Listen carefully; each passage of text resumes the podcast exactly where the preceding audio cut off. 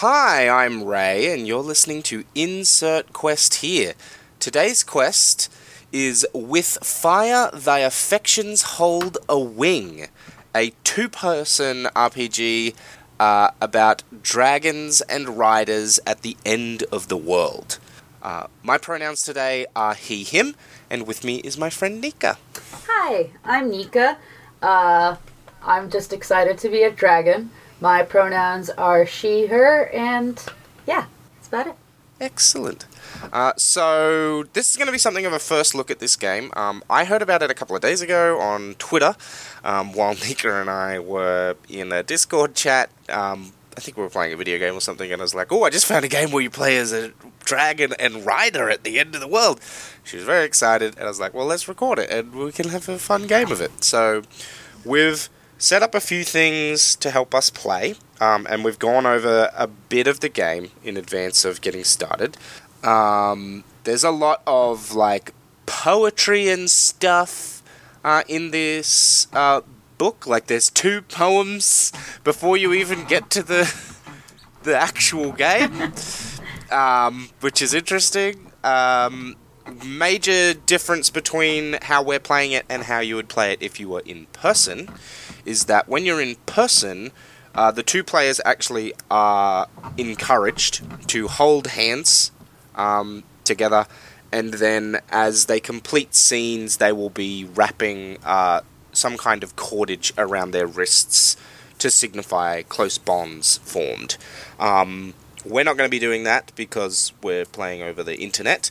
Um, so instead, we both have little hoards of various things. I have a bunch of rocks and gemstones. And Nika, you want to tell us about your dragon's hoard? My dragon's hoard is uh, a series of a bunch of random stuff that I collect just as a person who does witchy things.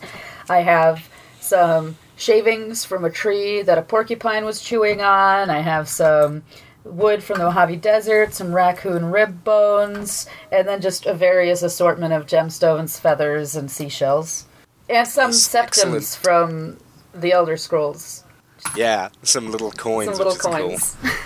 Um, nice. Uh, and we'll have little photos of that stuff too uh, up Yeah. on the thingy. What do you call this thing? Website. the, the internet, you know. The yeah, you know the internet. Uh, cool. Um, so I might start off. I might. I might read this poetry um, first. Actually, Nika, do you have the book open? I do. Do you want to read the one that's on the cover, the the one that's in black down there in that cloud space, and then I'll read the long one. Oh, yeah, sure, sure, sure. Okay. The studded bridle on a ragged bough, nimbly she fastens. Oh, how quick is love! The steed is stalled up, and even now, to tie the rider she begins to prove. Backward she pushed him as she would be thrust, and governed him in strength, though not in lust. Whew, that's evocative, and I don't look. I mean, it feels a little bit sexual to me. Yeah. I mean, it's, it definitely seems like th- th- they're in love. I don't know. Yeah. Um, the next poem is an interesting three-part refrain, almost kind of. I mean, maybe that's not quite, the, but like there is a repetition to this. Um, uh, two worlds spin as one in the misty air of the void. Two imposing rocks alight in fog. Both worlds ripple with airy crags, and the rush of wind buffets those who live on their surface. The wings of dragons fly here, and those who ride them know the air well. Two worlds spin as one, as dragon and rider come together, looping acrobatics through the void.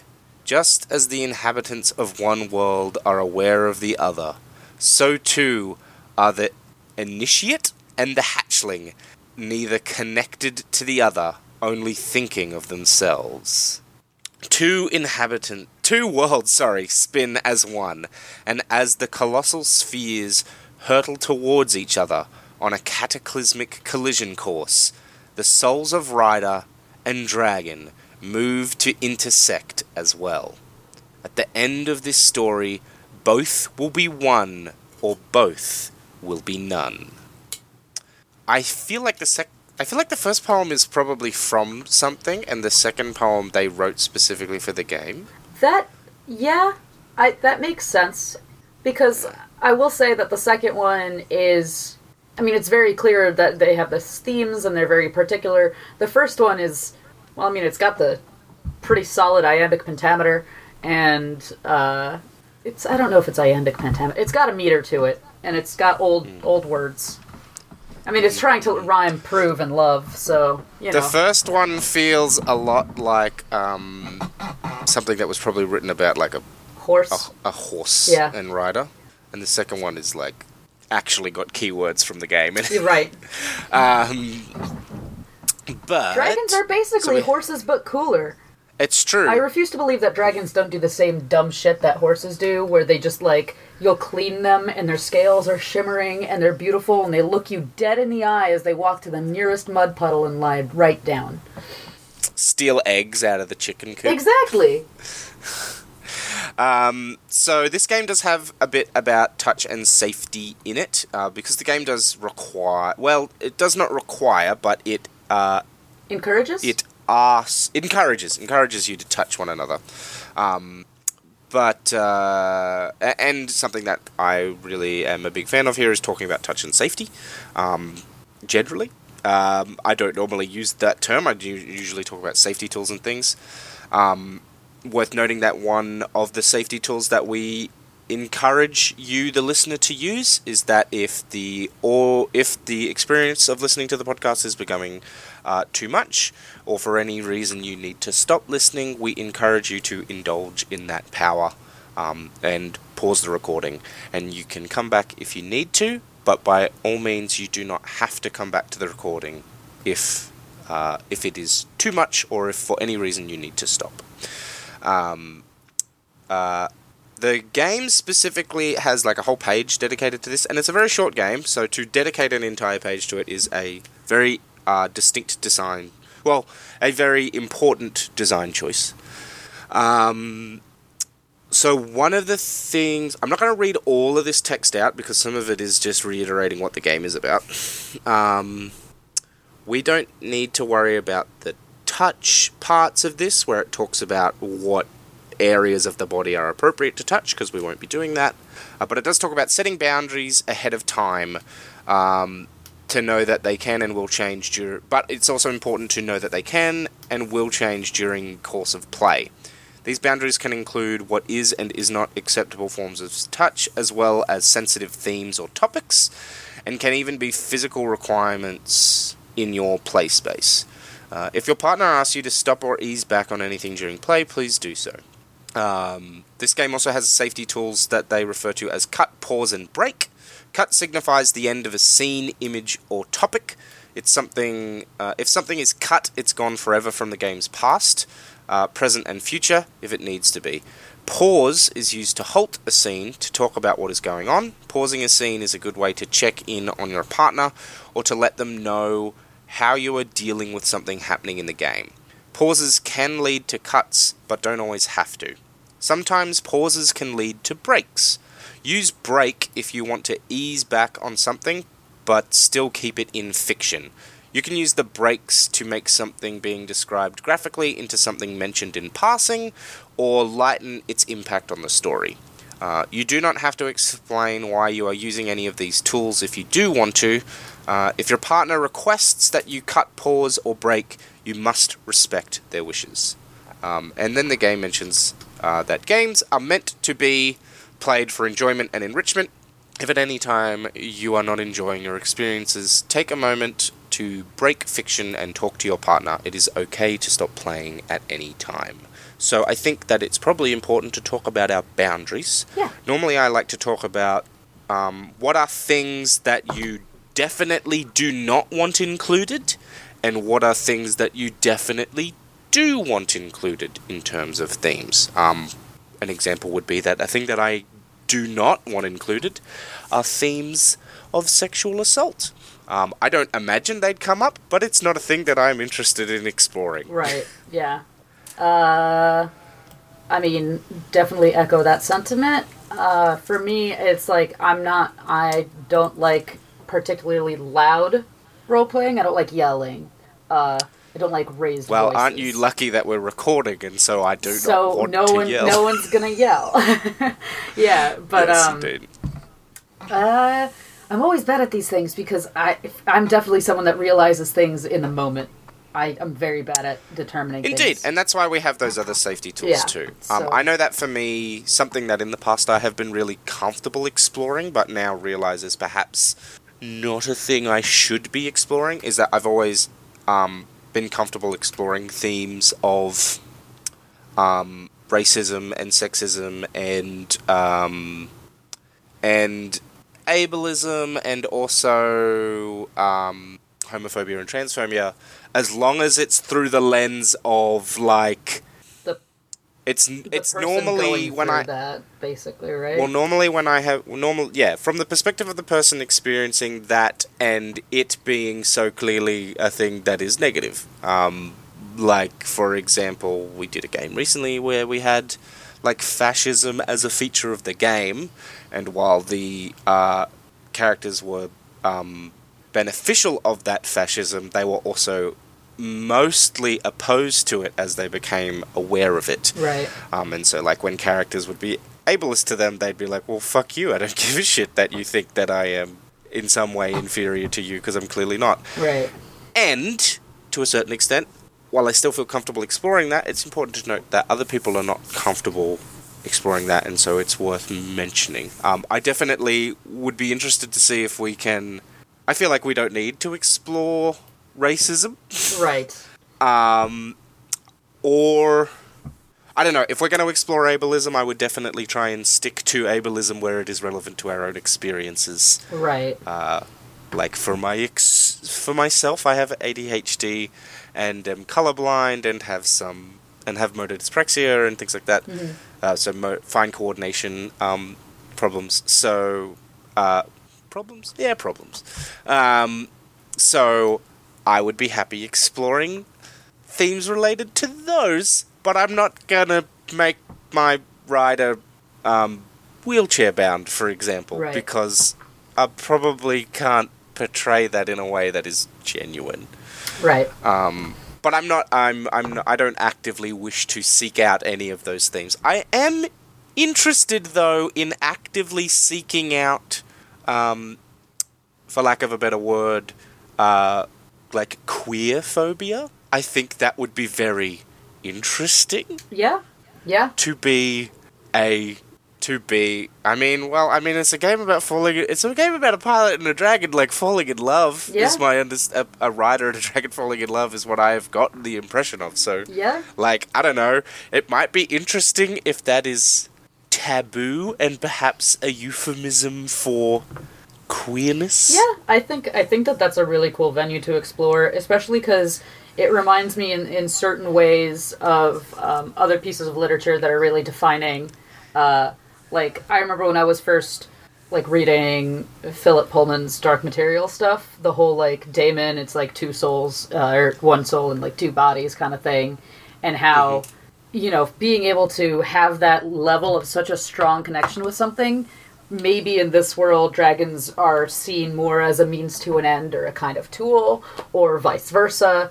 Um, but making a, a strong bond uh, is something that's usually unheard of due to the fact that maybe life could be so temporary here or it's just not a thing Well, I I know that from I, I think it might even be more interesting if like forming a, str- a a strong bond is fine, but like it's more, more seen like a a like a a a it's like a friend bond, Mm-hmm. right? It's like ah yes, they they work well together, not they are they are in they're love. soulmates and belong Like- together forever Yeah, so it might be interesting. It might be interesting to talk about.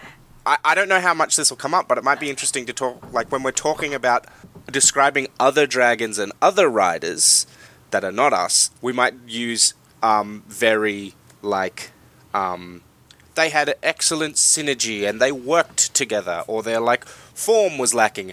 And then when we talk about our own movements and our own working together, we use terms that are more in uh, more In sync. uh, well, no, no, no. That's not even what I'm. I mean, yes, but um, yes, uh, yes, that. But also specifically, I mean using language that calls to more romantic descriptions. Yeah, so yeah. rather than being like they were an effective fighting team, we talk. we instead talk about how. Um, we use that romantic language or that you often see to like describe people like sharing their first dance and things like that. It's it's appropriating that um, that romantic, almost like romantic fiction Yeah. um, and romance novel dialogue and applying it to this this space where it's not used Yeah. or where it might like not be something to being be like incredibly graceful or intertwined or, or Mm-hmm. stuff like that. Yeah, for sure. Can I just say, as a, as a completely relevant aside, I grabbed a beer before this. The beer is called Better Half. Oh, Isn't that Yeah, that's cute? good. fucking good. I got the beer that matches the type of game we're playing. It's like I think that is very I didn't even think about it, but it happened. cool. Is there anything else we feel like we need to talk about in terms of things that we definitely want to see and also things that we maybe want to avoid? I feel like we've had a good discussion, but there's no reason why we can't have more. Yeah. If there's Um, anything else that's come to mind for you. Um, hmm. Nothing, nothing like at the top of my head of that that I'd want to avoid. I'm sure maybe it'll come up, maybe it won't. Mm-hmm. Uh, I like nature. I'd prefer not to be stuck in like a sort of city or human-based setting uh, entirely. Yeah, I think that that's cool Um, to explore. Um, yeah, like clearly, I, I don't know what avenues we will have for creating like a societal structure or anything like that. It doesn't look like there's much of that in the game. It's sort of like left up to interpretation, um, and also like it's sort of a negative space situation. But certainly, I would be happy with almost going for a kind of. Um, I guess like a fantasy ranger sort of situation. Yeah. Where it's like we li- we live out there in the wilderness, on the fringes. Yeah, I- this is where we are. I like that. Yeah, just a sort of like a stalwart, stalwart protector kind of thing. I'm also very much right now thinking of the Dinotopia movie because in the Dinotopia movie, there's like these people that ride the pterodactyls.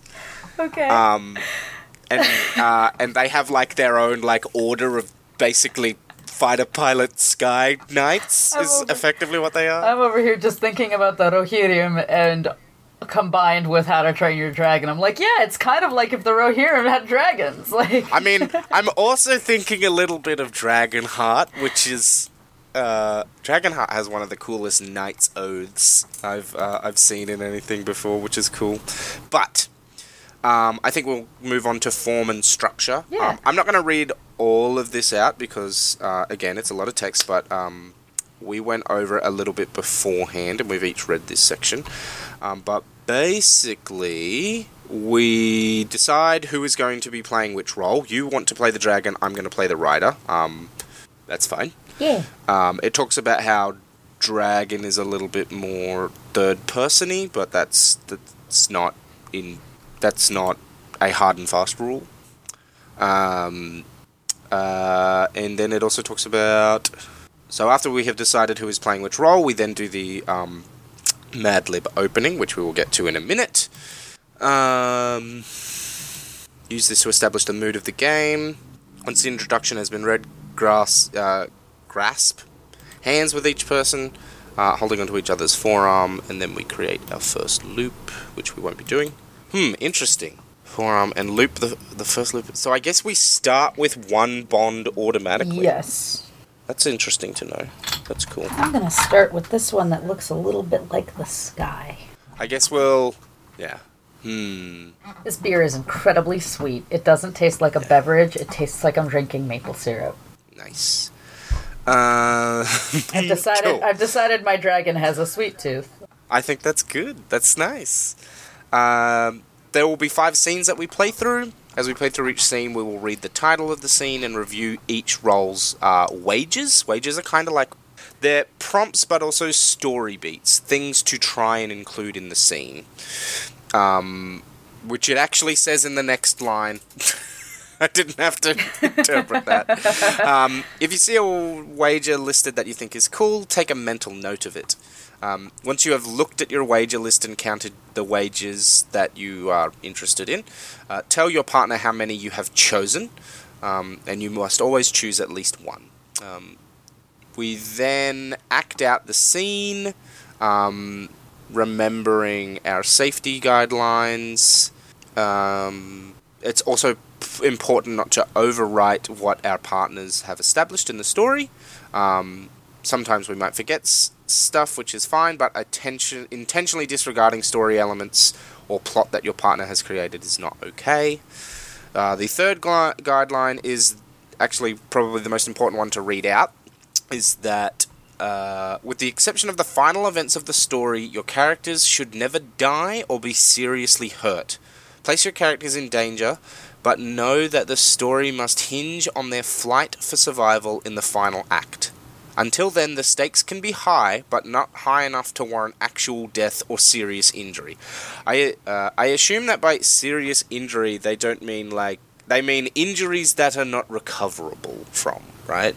Like Right. obviously you can break your arm, but like you don't break your arm and then oh I can never use that arm to grip the reins properly ever again. Like it's just oh my arm's broken. What a shame. I also feel like given given how much of a story you could tell, it could almost be something like you maybe you'll lose a leg, but at least you know you can have a prosthetic or something like that. Uh, Yeah, if, that was the for that. direction that. we decided to go in. I, I don't think that they're necessarily saying No, like, no injuries that would hinder your ability to be a rider. right. Um, but also, I mean, there's a certain element of we get to decide what that means. Like, what injury would hinder your ability to be a rider might be like, it might be like really. There, there might be very little physical requirements for being a rider. Um, we don't know yet. right. We'll see how we go.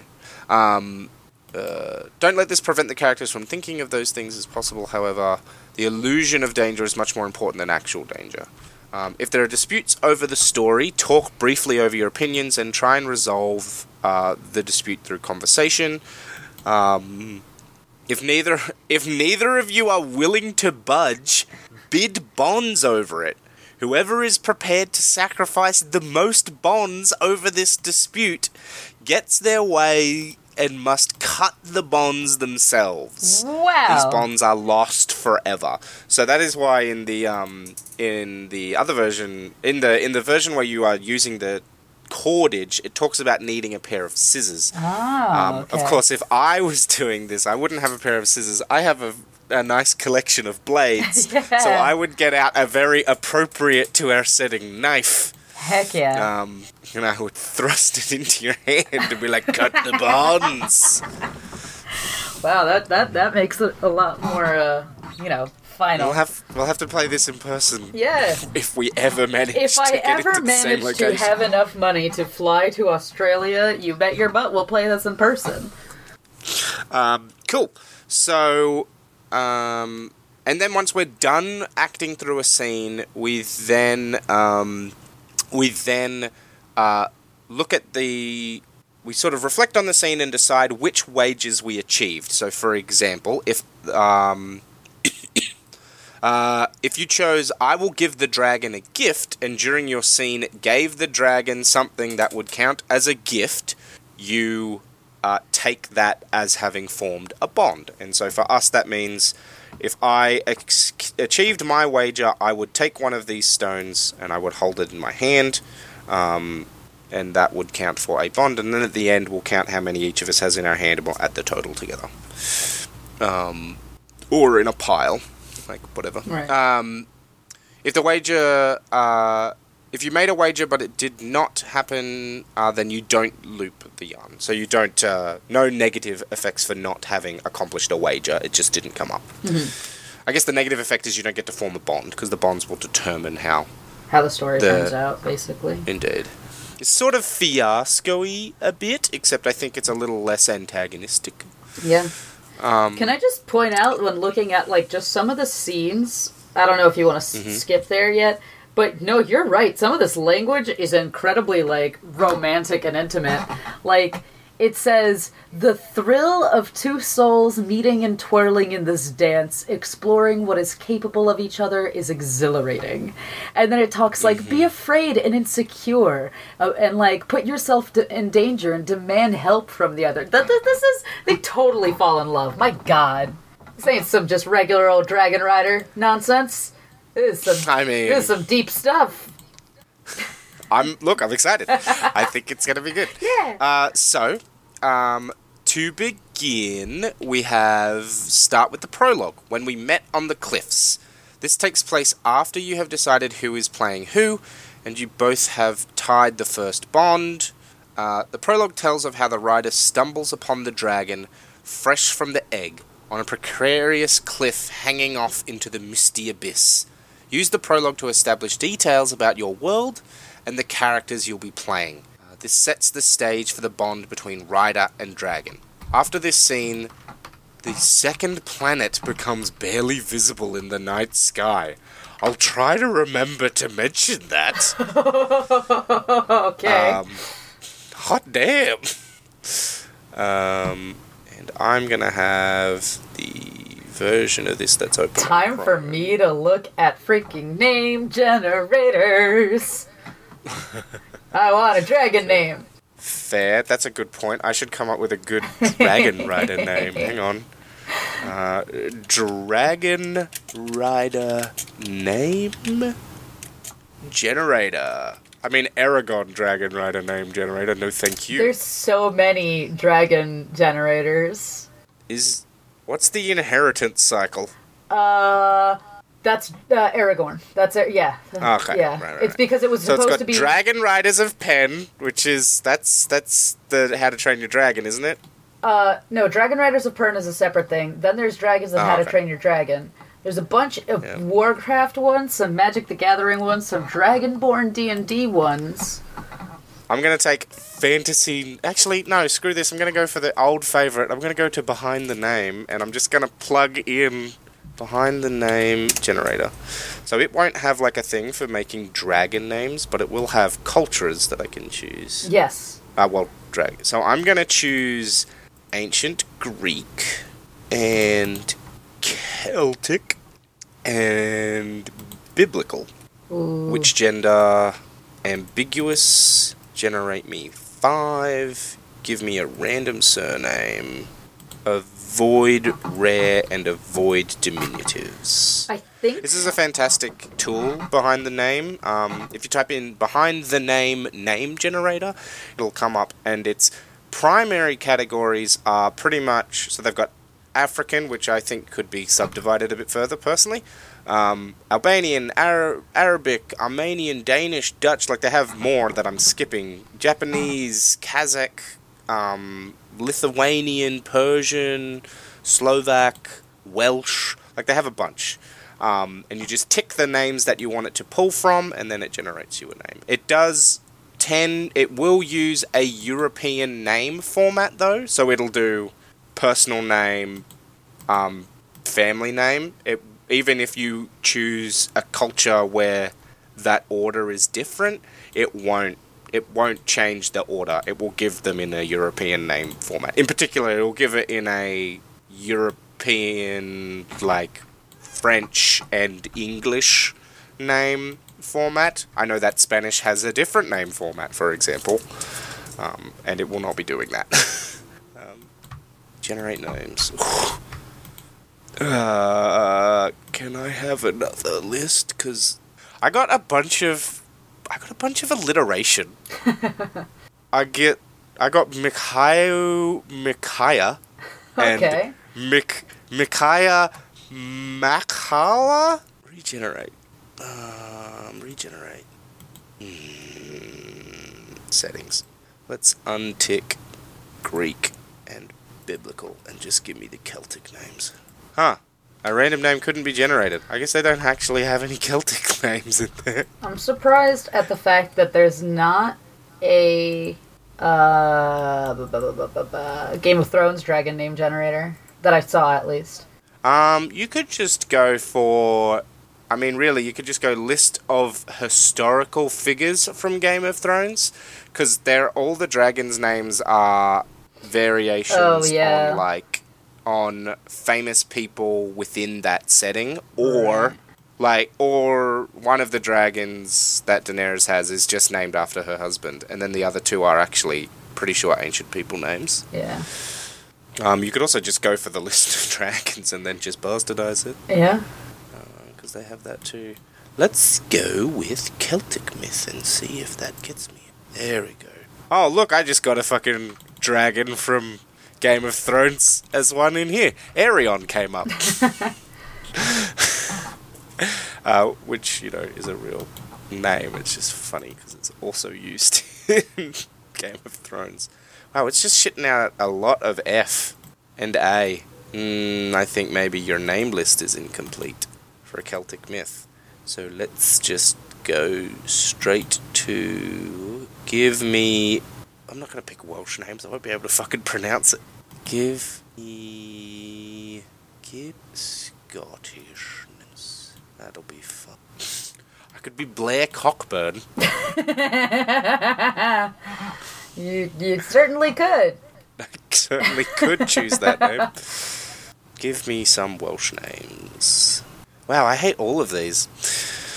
Normally, I have much better luck with um, behind the name, but instead, let's try 20,000names.com. This is not like a super important version of this game, by the way. We don't need to spend heaps of time generating names, but we are choosing. It's just so much fun. I I think I've narrowed it down to five, and it's still tough. Fair.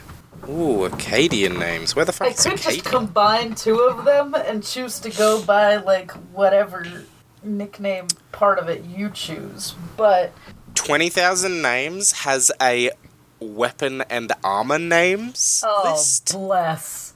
And that's what I'm going to pull my name from. I'm going to pull it from the female weapon and armor names. Absolutely.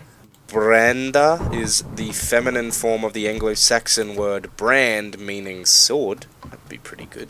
I'm gonna I'm gonna think about these names. Elma, feminine form of Elmo, meaning helmet. All right. I didn't know that Elmo meant helmet. I guess Elmo's been a, a knight this whole time. Oh, Omusa, a Native American Miwok name meaning misses with arrows. That's kind of a cool name. Um, I won't use it though. Uh, Palace. I'm so torn. All of these names I picked are cool. Shit. Yeah. Ugh. And then at the bottom of this list is just variations of Wilhelm 400 times. It's not 400, it's like f- 8. But they've got Velma, they've got Ve- Velhelma, Velhelmina, uh, Wilhelmina, and over and over and over and over and over again. And then they have Zelma, which is also the same fucking name. Jerry. you know, Wilhelmina and Jerry. Jerry, the feminine variant of Jerry, meaning spear ruler. I mean, I do like spears. This is Jerry, my gun. Imagine It could also be Lyle, weapon- which mean oh, Lyle, Scottish surname from the unif- unisex Old Norse personal name, um, Lilfer, meaning shield wolf. Dang, I like that. Do I go with Lyle or do I go with Lulfa? Could go with Lulfa. Let's go with Lulfa. All right. I think what I want to do is hold on to my name until you find the dragon egg. Mhm. Until I have an excuse to use it. Yeah. Yeah. Of course, that makes sense. Uh, cool. So, uh, fill out and then read this script as you begin prologue. I mean, I'm just gonna fill it out as I go, to Right. be honest. Um, so it's got it, it, it, it alternates between rider speaking, dragon speaking. Well, drag rider player speaking. Um. Hmm. Hmm. I am tempted to. I'm tempted to put into the this this sort of like a Mad Lib style thing for those listening. Um, I am tempted to put into the writer answers things that perhaps so f- things that perhaps they don't intend for you to say, um, like uh, uh, the example being the first one for me says it was a blank day when I found you. It's asking for me to like describe the quality of the day, and the and like my initial reaction is like, oh, it wants me to describe like what the weather was like. Instead, it was a holy day when I found you, and I was lost. Ooh, I like that. Okay, okay, okay, okay. I like that. Um, it really wants me to put like a verb here. I think like a verb type I mean, thing. you fill it in however you wanted. I, my first, I, I missed the A when I read that the first time, so I thought it said it was blank uh-huh. day when I found you. I was like, oh, it was Sunday, or it was Monday. Like, You that's not useful. Or like, it was Christmas Day was also my thought, and then I'm like, oh no, there's an A. Well, in that case, it was a holy day. All right. And I was lost. I was. I I want to say. I want to say sacrificed on that. Oh, I was sacrificed on that cliff, hanging to life. oh. What? Are you like an undead dragon? I was thinking kind of like Oh. a Viking, uh, or like you know what they say with like uh, a Spartan thing, where like at the weak baby, leave it in the woods, kind of thing. We sacrifice this this this runt dragon to the gods so that the other dragons in this litter may live. Yeah, kind of thing. Interesting. And it was a holy day, so It was a holy day. Jesus.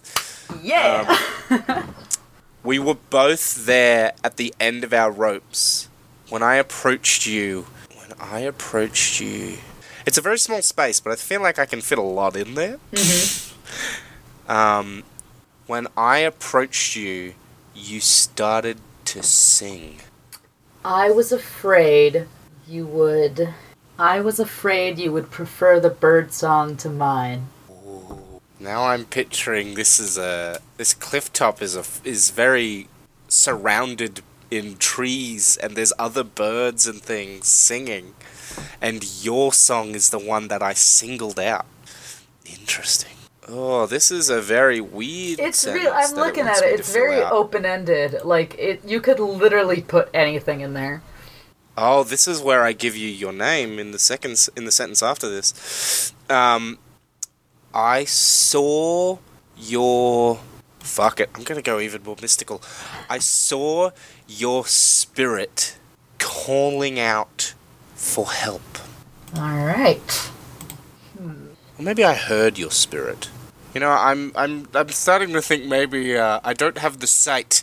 I have the ear. I can hear the other world. I can't see it. Yeah, you could hear it in my song. Um, Mhm. It's it's really delightful because I feel like I could make this really meaningful and deep, or I could just like paint you as a bit of like a smartass. Look, you could. You do as you wish, and I will follow your lead. And if need be, I will use this, the tools, the safety tools and things. okay, absolutely um, feel free to use the safety tools, but like I don't know. Yeah. I just thought it was. Such- I'm terrible. You, all right. You said it's a little pitchy, and I knew you meant no harm. It's a little pitchy. I will attempt to be the smartass you require. I can just imagine like it's this like heart-renderingly like just this shattering beautiful song, and you're just like it's a little. It's good. You could use some work.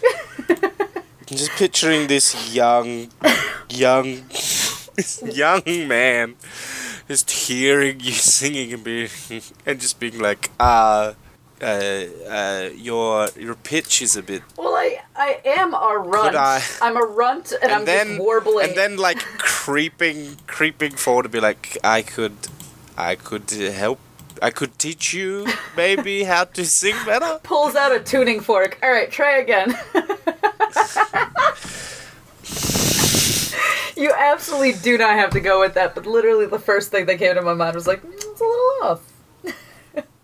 I think, if I may slightly, I, I, I, I think that is a good suggestion. But I just, I'm hearing it. I'm like, I can think of so many ways to phrase it in ways that are not asshole. You know, absolutely feel free because it's what you said, and I don't want to put words into your mouth. But I Well, I mean, the point is that you did put words. Like the point of this mechanically is that you put words Right. into my mouth. Like that is the whole purpose of it. So I think that, I think that criticizing your uh, or analyzing your song is good. Um, I'm just wondering. No, look, I'll, I'll go with it. I'm like, uh, oh, your song sounds terrible. no, it's just like, yeah, like I, I just imagine it said in a very like, Oh no, your song is off. no, just said in an almost reverent way of like, how are you supposed to respond to this? hmm And like, where it's just like, like I stopped singing and you're just left there and you're just like, I have to say something, and it's like, Interestingly, It's- we're meant to say this next line in unison. all right, let's try our best to do that. All right. Uh, Three, two, one. We, we saved each other. All right. Fuck that up. Yep. All right. How slow you want to do go. the sentences? All right. Okay. Three, two, one. We saved each other that day and began a bond that would lead us to the end of the world. Nice. That was better. It's gonna sound really. It's gonna sound weird on audio, but it says to say it together, so we did. Yeah. All right. Well, Do you want to share our names we- now? yes, I think we should. So I am going to be Liulfur, which is Liulfur. Liulfur. Okay. Liulfur. Liulfur. How is that Yeah, because spelled? the because the Scottish name is the Scottish version is pronounced Lyle, so the L I U must be Lyle Yeah. because it's L I U L F E R. So it must be Liulfur. Yeah. All right. My name is I'm excited. Yolasumrit, but you can call me Umrit, and it's spelled I O S U L U M R I O S U L U. M R Y T. Yosalumrit. That's a weird name. Where did you pull that from? Well, I pulled a bunch of names, then I combined some of them together. I just made a stew of names, and then I, I went with what sounded good. Cool. All right. So next we uh, read some scene. Read the scene. So the next scene. Oh, it is worth. No- that's a good point. I almost forgot. So as we say that bit about how we saved each other that day and began to bond that would lead us to the end of the world. I think.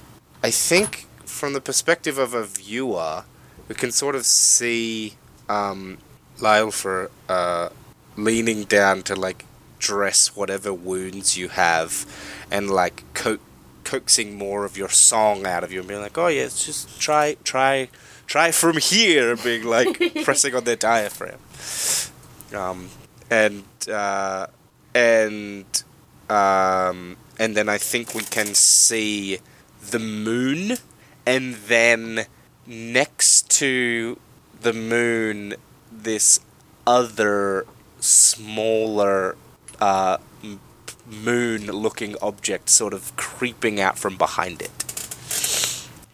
Um, because it says that at the end of this scene, the second planet became barely visible in Yeah. the night sky All right. in the first real scene, um, when we tested our boundaries, in this scene, the rider and dragon get to know each other and push each other in small ways. Mild annoyances, quirks, and clashes are common between young dragons and their riders, and this scene explores all of that. That said, these testing periods are also full of wide eyed wonder and joy. The thrill of two souls meeting and twirling in this dance, exploring what is capable of each other, uh, is exhilarating. After this scene, resolve the other planet moves closer as resolves the other planet moves closer as the week passes. That is written badly. Um, that sentence doesn't make doesn't work. But I think what they talk about. Oh no! After this scene has resolved, is how that should be written. Um, the other planet moves closer as the weeks pass. It is now a source of odd talk around town. Okay. Interesting. Cool. So we look at our wages. We're not going to read these out because they will be revealed at the end of the scene. Anyway, which ones we chose? Um, all right, I have my wages. Okay, I have mine. Cool. I'm gonna wager four. Okay, I have three. Cool. So when we tested our boundaries, All right. I think, I think maybe we see, um, Lyle, a, a young Lyle for, um, in like a market near the, in a small, t- not even a market. It's like just in a small town, looking at stuff. And then I think we see them. I think we see him walk up to like a blacksmith, making something more artisanal. Um, and you know, we see them talking and haggling, and then the, and then Lyle for like handing them like uh, handing the blacksmith like some furs, and then taking um, taking a almost brass looking ring um, uh, like a ch- almost like a chain link uh, and see them then like squirreling it away in their cloak and then like walking to the edge of town. And we like maybe cut to like a clearing or something or maybe like a stream. I don't know. What where where do where where do we see um umrit I feel like Umrit would enjoy, yeah, definitely something that's a little bit more secluded in the woods, but almost has. It's like the a part of a stream that started to run a little bit slower. It's it's the the current has slowed down a little bit and it's a little bit calmer. It's that kind of like clear stream where you can see the tracks of animals that have walked along it underneath um, on the mud. So like maybe the stream's gotten wider and shallower Yes, yeah. Um, it's almost like a, a solid little crossing ground for other animals.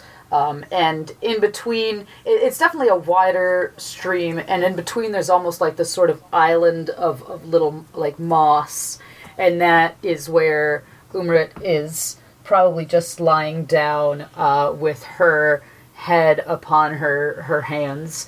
Um, probably just like honestly just blowing off the little like bits of a dandelion poof uh, into the wind. Just very kind of um, whimsical almost. It's worth noting. Can you talk, You know, or are we going to find that out through play? that's a good question. I feel like if you don't talk, so this is an interesting thing. I- mean, for those that don't know, I have designed a mecha game where you fall in love with a robot um, or a pilot, um, and I think in in narratives where you're where the, where the non-human entity uh, does not communicates non-verbally tends to create more of a feeling of these are close friends.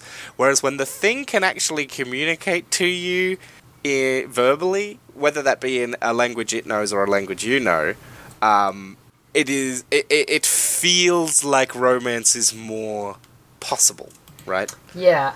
does that does that make sense? Like it would be weird if Toothless and um, the rider in that movie Hiccup. fell in love. Yes. Hiccup fell in love because Toothless doesn't speak. Right. Right. Right? Because there's a it's a, it's a weird like power disconnect. I think. Mm-hmm. Um. There is a reason why we don't consider dolphins able to consent to Yeah. interactions with humans. Yeah. despite dolphins being of equal intelligence to human beings and even being ca- classed as non-human persons in different parts of the world. Right. So, uh, yeah, I think I can talk. I think uh, when I'm alone. I'm happy for for us not to know that yet. That's t- yeah. Okay. Let's. If that's if that if that's what you want to explore. Um, I think.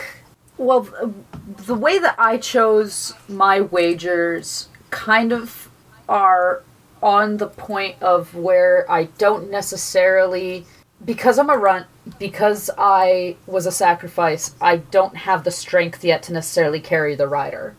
Mhm, Okay, I'm happy with that. So, uh, it's entirely possible that I am still learning uh, speech, and and um, Lylfer doesn't know that I am either one capable of it or or two like am learning it this whole time. Uh, and I think that so far I have shown that I prefer to try to communicate in that little warble song that I do. Um, and like there, I have trills and I have ways of talking. Uh, Cool. All right. Yeah. Um, I can work with this. So I think we see Lalfer um, coming to the stream, and as we draw closer, these these lingering shots of them walking through the woods from different ranges, very Studio Ghibli. Um, we see, we can hear this song, this sort of, this sort of humming song. Can can you describe the quality of this music as? As we see these lingering shots of Lalfer walking through the woods so and I, drawing I closer. think it's it's almost um, burbling in the same way that the water is. Uh, she's kind of almost imitating it, but it's um it's got a multi-tone quality to it. Uh, there's this type of of bird called a vireo, I believe, and it it like has a song, but it also hums at the same time. It's like that kind of whistle when you go like kind of thing. So it's this multi-layered thing where there's a higher pitch over a lower pitch, and it's just very bouncy and bubbly in the same way that the water is. Yeah, cool. And I think then we see uh, Lalfer uh, come to the river and they watch you for a second, and then when you see them, they do a big dramatic wave, like the, the whole arm swaying like a tree in a hurricane wave. Um, uh, what's your reaction? So my reaction is that of um, like I I I initially scramble to my feet and I like you could see the ex- excitement in the way that I scramble up, but then I tried to feign um, like not actually caring by going into one of those big cat stretches and I stretch out my front mm-hmm. paws and I stretch out my back. And then I like sit down and I wrap my tail around my feet, but then I end up placing my feet on top of it to kind of stop it from wagging in excitement. So it's a very much like I want to pretend I don't really care about this right now. I only care a little and not a lot, but I care a lot, but only a little. Because I'm still kind of very young, and it's just more like I don't know how much is okay. I sort of like scoop up my uh, cloak a little bit as I walk across the water, and then I, I as I get closer, say, "Oh, your singing is sounding much better." Um, I managed to trade uh, some of the uh, animals that we caught for some uh, for some medicine we will put on your wounds a bit later. And I also got you this. And I reach into my cloak as I pull out this brass band. And I thought, and I sort of like offer it to you, and I thought that we could, you could wear it. You know, it's like, it's like a um, armband, like what I have. And I think we see, um, for like pull up a sleeve and show like a a bronze band clasped around their bicep. Cool, cool, cool, cool. Okay. Um, so, uh, Umrat kind of chirrups at this, does a little like, and um, looks looks like at herself in order to determine where it could possibly fit. Um, I think this is like a hu- like it's a huge like chain link. Okay. Like, um, I'm picturing like a, a chain for an anchor. Okay, okay, okay. So she she motions either with one of her arms and then with her tail as well. Just like I don't know, same kind of sound. Either one. Does your tail have like spikes or ridges on it, or is it just smooth scale? Uh, it's smooth scale, but what I like to think because I'm my own dragon is that I have a feathery plume at the end of it with which to rudder.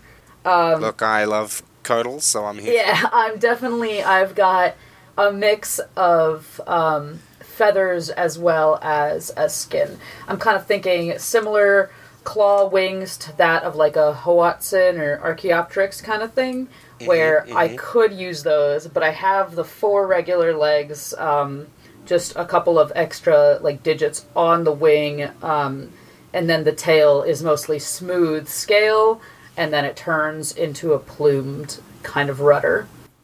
I think then we see um, Lalfur sort of go behind, like, we can always get more later.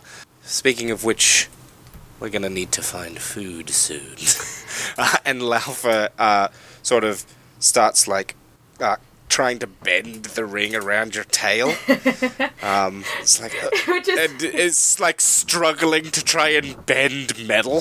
Well, it's also like a little bit hard because I'm wagging my tail.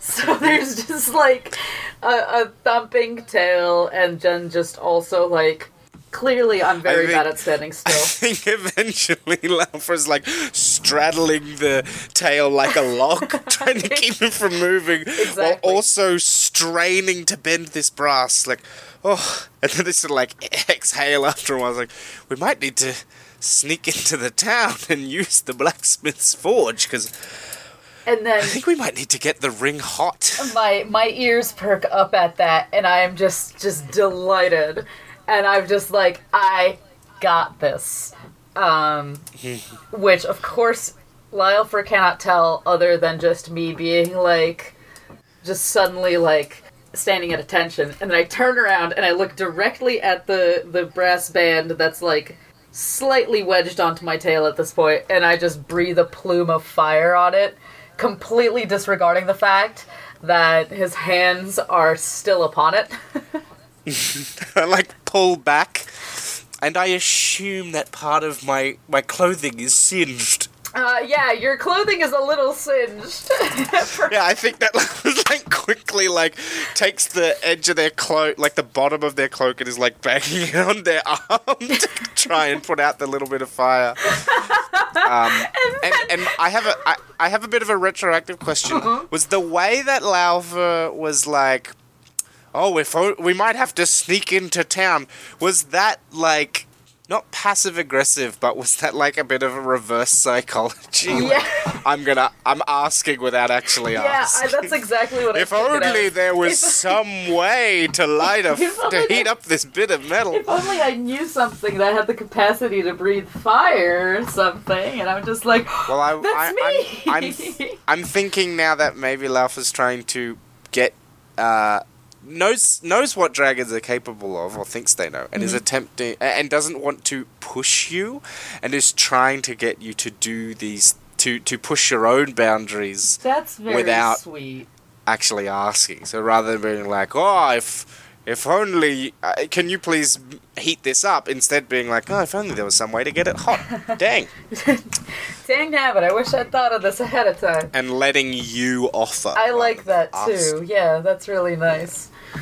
Um, so Cool. so upon noticing kind of the my my excitement overtook me and that I I freeze, I I notice that you're kind of flailing, and then I immediately just take a sharp bend to my left and dump you in the water. just a very mechanical, almost kind of motion of like, oh shit, okay, and then just and and I overestimate how far the angle was, so I fall in after you shortly. I think we see Alpha like sit up in the little bit of water and like is they're sort of like rubbing their lower back as they're drenched, and then like stands up and looks you, and then like splashes a bit of the water with their boot in your direction. And I think I think that's the first time that Lylefer hears something that's really resembling a laugh instead of a warble of just like a very distinct, almost you know, I guess human sounding like laugh uh, from Umrit, and um, it's like so far she only really knows how to say I think her name uh, because that's close enough to the kind of song that she's saying is uh, Yusulumrit, like it, it's got that kind of warble. But this is the first time that she's just like just done a laugh. I think that uh, I think that it. Yeah, yeah, I like it. then I think after, I think maybe we sort of transition to. It, I think we see like the we see them like maybe sitting by a fire as the like.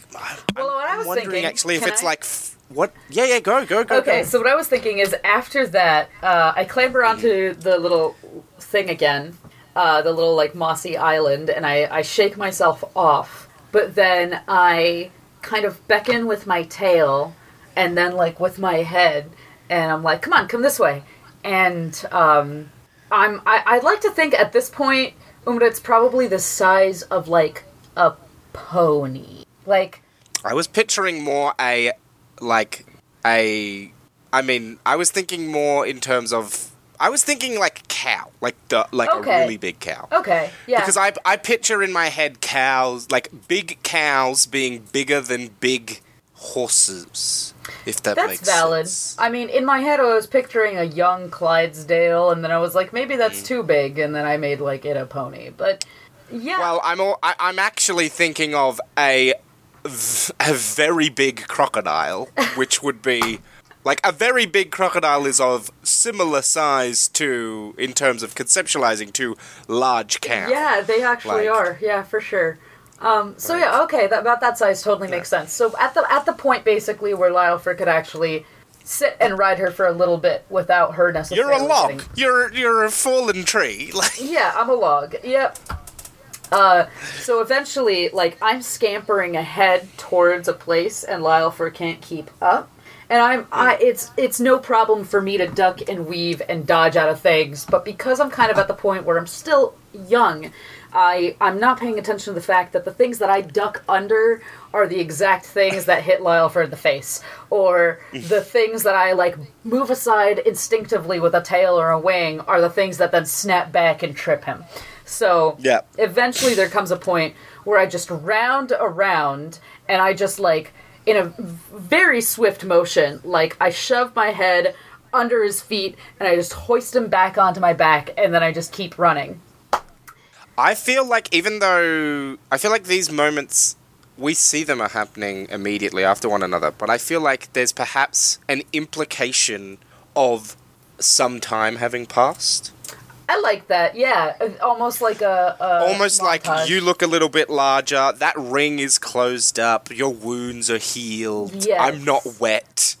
Um, Yeah. Even though they sort of flow right into one another, a close observer of this narrative unfolding would be able to tell I like that. this is this is some sometime in the close future, Yes, like maybe a couple of days or so later. I like that. So uh, And so you've like scooped me up onto your back. I've your scooped back. you up onto my back, and I'm kind of just, Yeah. uh, you know, bounding through the forest. I don't think my wings are strong enough at the point to to carry both of us yet. Um, Not for a flight, but maybe for a glide, Yeah. as maybe there's like a small ravine in the woods coming up. thinking that actually, yes, um, I'm not prone to cliff sides because I have negative experiences with them, but I have made a sort of minor den in a little bit of a nook of a cave uh, along a little ravine within the woods. It's not overlooking anything major, it's just within the woods, almost like a um, gorge. It's it's like a knot in the ground where Yeah. a bit of the ground has sort of like been pushed up. Um, right? Yeah, kind of like that, exactly. Um, and and as I run there, I um, like I really quickly, I almost like sit down immediately so that Lyle slides right off my back and onto the ground, and then I s- go to the edge of the, this little opening in the rock. It's it's barely enough to just fit me into it, so I would have to squeeze through it. But for Lyle, it's enough room to move through. Uh, but I sit at the edge of it and I kind of extend a wing in a very um, Will Smith pose kind of thing, you know, uh, at the opening of this. So I've I've I've been like sort of thrown off you again. Yes, you were thrown off me Yeah. onto like your behind, and you're sitting as So a Will Smith I'm- pose at the entrance to this. I'm actually envisioning a slightly different turn of events where you throw me off and I sort of like go tumbling forward and the thing that stops me is I slam chest forward into a tree and then I like grab the tree and I just kiss the tree and I'm like, oh, thank you for a second. and then I sort of like turn around, out of breath, winded, I'm like, thank you. and then I see you striking this pose, sort of like trying to work out what you're attempting to indicate to me. And like my eyes are closed, then I open one and I like gesture with my head at the doorway, and I like close my eye again, and then I open it again, and then I like I open both eyes and I kind of lean my neck in, and I'm like, "Are you okay? Are you okay? You okay? Yeah, you're okay. I don't see any blood. Okay, all right, this way." I think I think we see Lalfa almost. I think they close their eyes and like tilt their head so that one of their ears is closer to you, and they're sort of like looking down. Their faces turned down slightly towards the uh, ground, but their ear is like directly at you, and I think that they're listening to the sound of you to try and gauge what your mood is and what it is you're trying to get to happen because it is easier for them to hear your spirit than it is to try and read your face. That's I think. Fucking cute as hell. Okay. Um, And so I, I, I'm I'm interpreting that you want me to go into the cave, and you're very excited to show me something. Yes.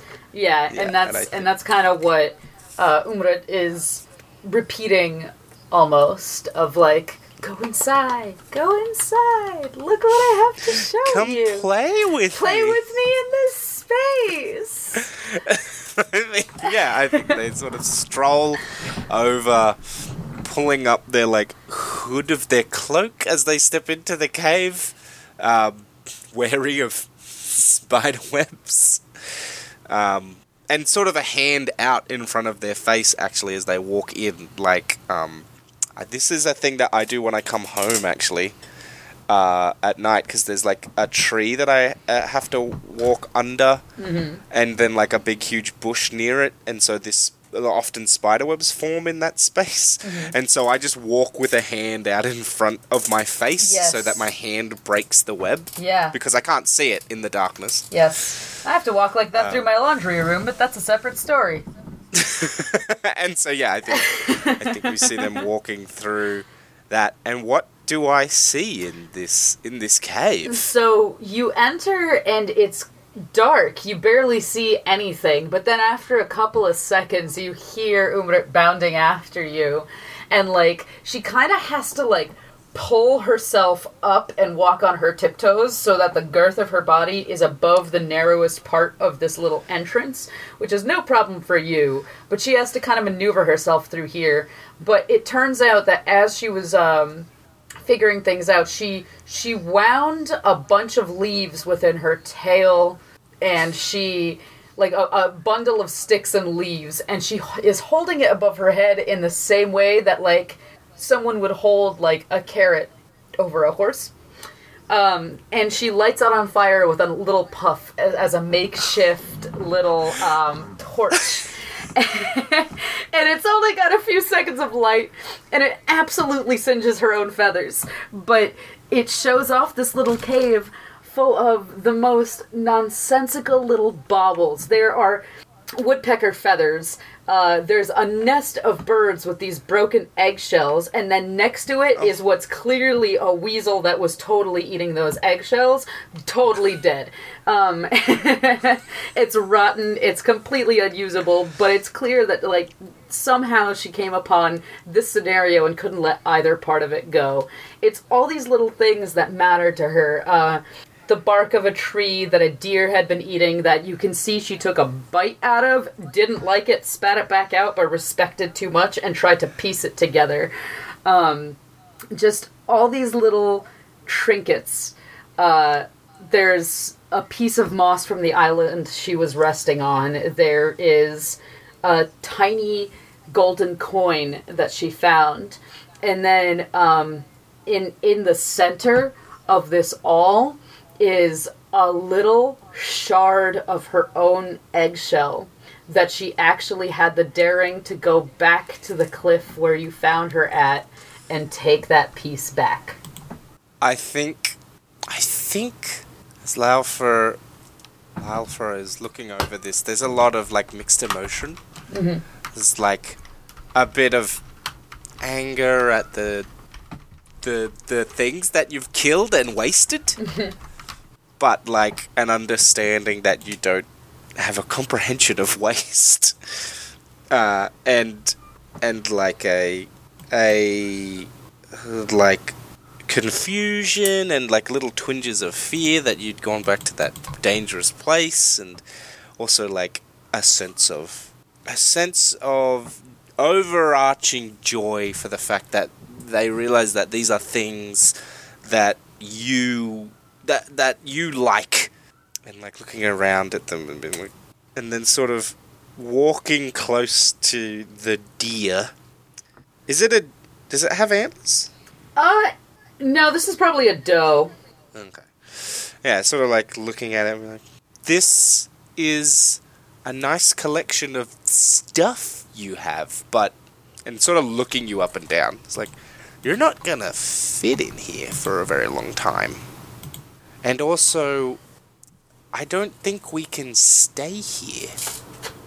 I think we're gonna have to leave soon. And it's not because you did anything wrong, but it's because well, it's to get harder for us to find food here. Because you need to eat a lot. Especially as you grow bigger. If we stay in one place, then you'll eat all the food. We have to. And then they sort of bend down and, like, touch the rotting deer. So, like. And we have to be a bit more careful. Because if you. You can't. We can't waste this. See, if I'd known that you were, had killed this, and you'd eaten a bit of it and you didn't like it, then I could have eaten it. And then it wouldn't have gone to waste. Because this thing was alive, like you and me. And when we kill stuff, in order to keep ourselves alive, we have to respect the thing that we've killed. And you understand that it's really disrespectful to waste something's life, don't you? I'm uh, not angry, by the way. I understand deer isn't for everyone. You know, it tastes a bit funny. I know, I know that it's you know some people think it tastes a bit watery, which is you know whatever. But you know, I I I, I just think that it's important for you. If you do, if you eat if you try something and you don't like it, you can give it to me and I will eat it. Like that's that's all right. Like we don't have to waste food and then the food in a in a place will last a bit longer. You know?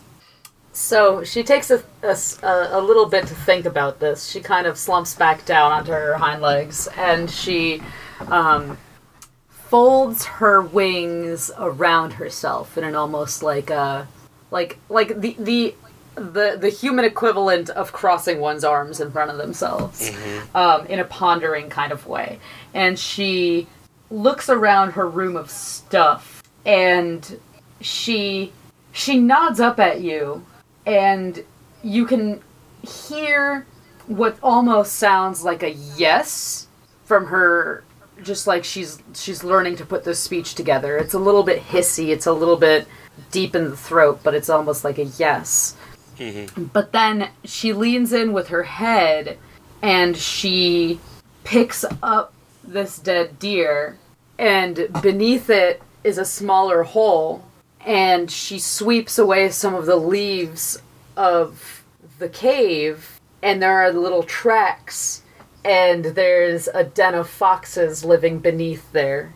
And then she um like drags the deer back over the den um and then she walks over to Sort of implying that the deer is food for the foxes. yeah yeah Yeah. uh, and then she walks over to like the um the little pile of moss that she has and she lights a little bit of fire out of her nose uh, and and mouth and you can see these tiny little spores growing up out of it these little um, fruiting bodies of of this moss that are growing up. And she then proceeds to puff on it and then all the spores just like float over the entire cavern. Um, but then she she does realize like you can see uh, as she kind of like turns in a little circle of contemplation uh, in the same way that a cat or a dog would do as they're like trying to figure out where to lie down. But she turns in this circle of contemplation and she realizes that um, it is kind of it's it's it's easy to do this when it's in an enclosed space in a controlled environment, and it is not the same as doing it outside. So she um, brushes past you. I say brushes, but she doesn't really. It's like how a cat rubs up against you, but it's Yeah. got the entire like body equivalent of a very large I've seen cows do that to people and knock them over. Yeah, just a very large cow gently brushing against you. It's A big scaly feathery cow and I almost fall into a wall. yeah, Lyle Fur just fucking like has to desperately grab onto the wall. Um, and she does this stupid foolhardy thing where she's gonna just like huff out a breath of the hottest fire she can and then charge at the opening to see if she can crumble a little bit more of the opening open. I think we see Laufer like quickly like run as they like hear the song of what you're doing mm-hmm. and they run and they jump up onto your back and quickly like push on the back of your neck as if to lower your head. Um, and at the last minute, you sort of like. I imagine that there is a sort of a feeling between the two, a connection. Um, as Laufra also like crouches down on your back and is like pushing on your vertebra, not holding on to you even, not even clinging to you like you would trying to ride like a horse without a saddle. It's all just trying to control uh, your movements and none of trying to stay on the dragon. Um, and pushing you um, down under uh, under the edge of this thing that there was no way you were gonna destroy. um, as we sort of like slide out into the opening, um, and then I think maybe there's like a moment where they sort of notice this ability to communicate with one another. Yeah. And I think And then I think maybe we should move on to the next part, yeah? Yeah, I mean, if you've got more to add, add I was more, just going to say that I think that that is maybe the first moment that Lylfer and Umrit realize that in that in that connection, it's almost like they're they're talking and communicating, but mentally and without words. But then, yeah, I think we should move on. Cool. In which case, um, I sustained a minor wound twice.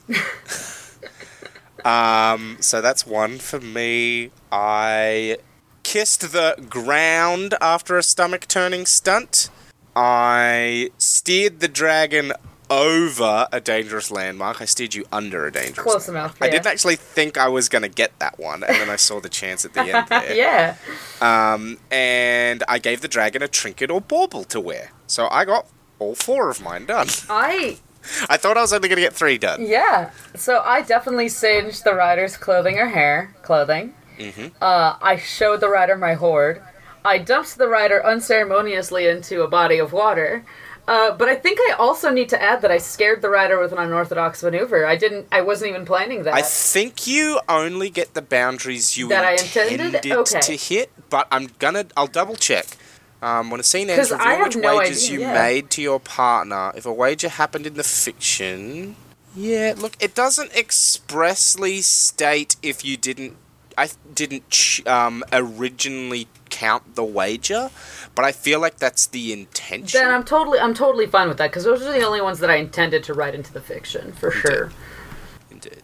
Uh, like the other ones sort of happened. Like Yeah. for example, we Im- I implied that we had caught a wild animal to eat previously, Right, and even though I implied I certainly tried, and then I failed.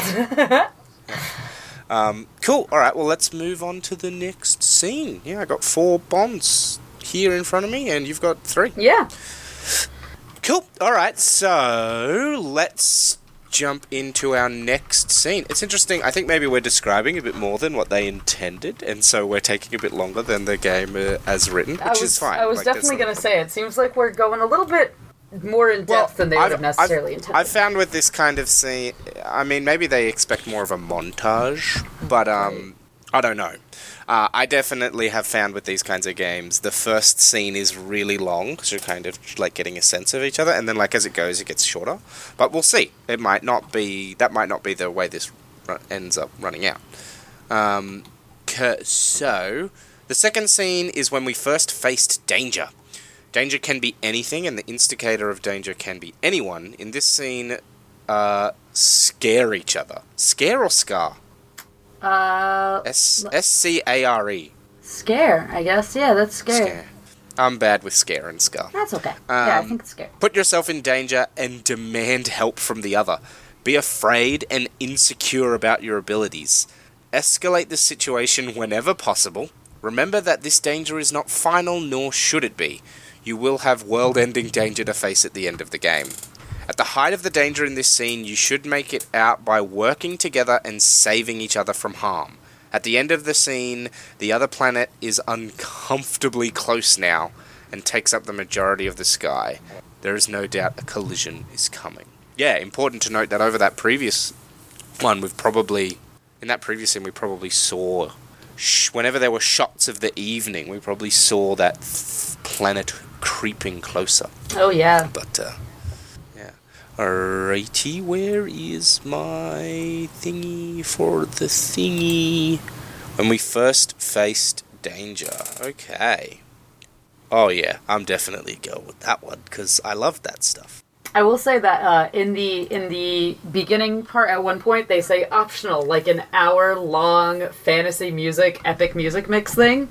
I've been listening Yeah, to that. I, I real. I realized that halfway through and was like, "Oh, damn it! I should have picked one." I've been listening to that. It's been delightful. Oh, excellent! It's been really well synced up, weirdly enough, but Uh, Is it like on YouTube or something? yep, it's just it's a YouTube. It says an one hour epic music mix, and I just You should drop the link in the Discord chat, and I will also, and I will, um, I'll make a note in like the production notes, like add this as a soundtrack. You, Yeah. Like I won't add it into the recording, but I'll be like, you can listen to this. yeah, This is what we were listening to. for sure. Um, and I'll I'll bring it up now. One second, right? Of course, I'm still reading over my wages as well to work out what I'm gonna do. I have water. Excellent. Okay. I'm here, for sure. Uh, one of the bands that's listed in in this epic music mix is um oh my god. It's by this band called Two Steps from Hell and they do a lot of music for movies and just epic things and if you just listen through their entire discography, it matches perfectly. Excellent. Do you have that YouTube link? yes, I'll, I'll for send- the for the for the linky for the for the yes. what do you call that thing? The- Compilation. the doo- God, the that was a hard the doobly doo. phrase to find. You got it. The, the I should I should send you this. Uh, this is what I started listening to when I ran out of time um, on, on this thing. Is their current album is called. their current album is called Dragon. Of course it is. um, all right, I have my wages. Do you have yours? Um. Let's see. I'm just finding what applicable items I would like to use. Yes, I have mine. Cool. All right. Well, I wager five. I wager four. nice. Um, I am expecting to not get to all of these, but I'm wagering five. Okay. Um, cool. So in that case, where are we when we encounter? Wh- where where are we? Let's start with that. Where are we? So I'd like to think that we are in the sky. I think that I'm big enough that you can fly on me. I think that Maybe you have more of the rings now on you as well. Let's say I have another two, so I've got a total of three of these bronze rings on my tail. Um, you know, my wings are a much greater wingspan. Uh, in the same way, they're they're this almost elongated rectangular shape. They're perfect for gliding, and they they form into this beautiful V in the sky. Also, I realized I never um, described what I thought that I looked like. Um, I I thought that I mean, we talked about it a little bit. not color wise. Oh yeah, that's fair. Uh, I I think that uh, Umra is very pale. Um, she's got these scales that are luminescent, um, almost like uh, mica, mica schist. Um, hmm I actually have a piece of mica in front of me. yeah. So she's she's very luminescent in the right light. In the wrong light, she looks kind of dull. But then when the sun hits her just right, and when it's, you know, almost like a, a cloudy sunny day, she's just this sparkling kind of scaly beauty. Otherwise, she's almost a dull gray. But when she's in the clouds, she almost blends in perfectly. So I imagine that you're flying at a kind of higher altitude right now. Um, and, you know, there's a light fog of clouds around you uh, to the point where it's cold enough that your own, that, that Lylfer's own air uh, that he that he breathes out is commingling with the the fog and, and clouds around him. Um, that as he as he breathes out, uh, and uh, you're just kind of gliding in in the sky right now. This is a it's not a completely new development, but it's a fairly new development to go on these longer glides for sure. I think we see um, we see Lalfer uh, is not. They're not like in a saddle or anything. They're just sort of like pressed against you, um, and we can see that there's like a rough. It's not even. It's not a rope. It's more like a sash around your neck, and then they're like holding onto it. Um, and they're wearing their cloak and it's pulled up, but we can also see that they've got like something wrapped around their face, like around the lower half of their face, and then like maybe a woolen cap on as well, and then a a um a piece of cloth wrapped around their eyes Okay. um, as well. I just we realized, just- and I'm sorry to interrupt, but I just realized I've been referring to Lylefer as he because that was the pronouns that you introduced from the start, but you've been referring to them as them. Is that I've been using them because that's just my default when I'm describing a character. that's fair? Okay. Um, I think that Lalfer is a him. okay, I just wanted to know what Because what- I have been switching. I just have been using they more often. Okay, I just wanted to make sure that you know we were Yeah, on the no, no, same no, no. page. I think that's- and I I'm think that's totally. Yeah. It's no problem at all for me to switch the pronouns I was using. I No, just indeed. was assuming. Oops. All G. Okay. Uh, yeah, Go. and I think I think we can see that that cloth is maybe thin enough that you could make out shadows through it, Mm-hmm. but uh, it's definitely mostly obscuring. Um, I think it's probably because I'm not. I'm feeling like there's no goggles in this setting. Like I feel like we don't have the technology for goggles. And I also feel like if if my breath is commingling with the fog, then it's probably cold enough up here that I want my my face as covered as possible. Probably, yeah. Yeah, I, I definitely think that, that it's it's chilly enough that Lyleford will want to be covered.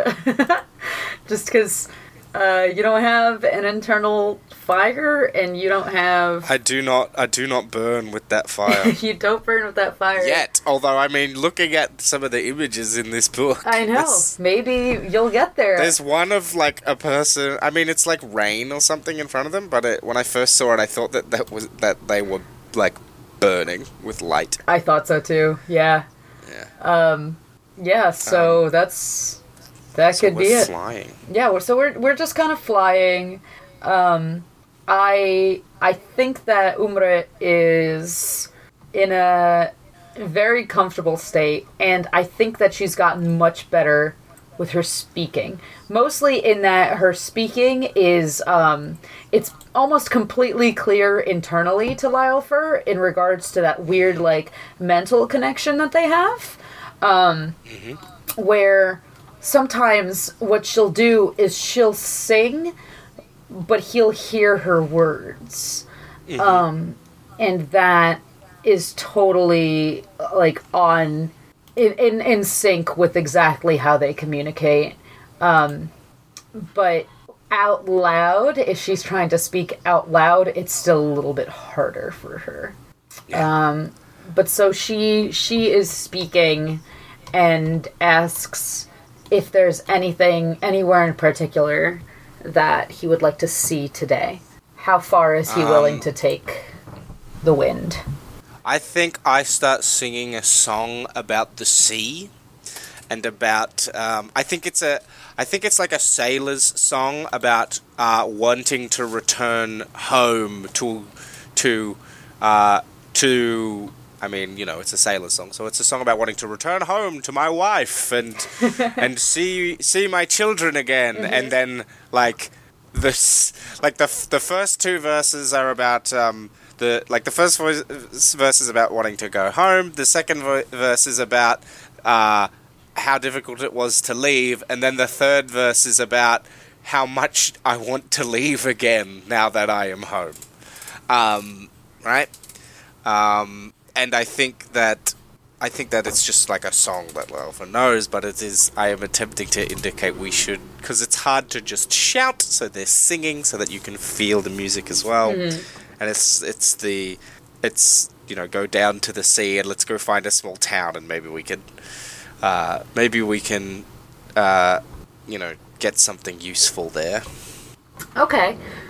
Um, so definitely with the singing, almost through the reverberations of of your body and of your song. Yeah, because I'm like pressed against you. Yeah. I'm not like gripping onto you. Yeah. So through That is how that is how tight our bond is. I don't need to hold on to you.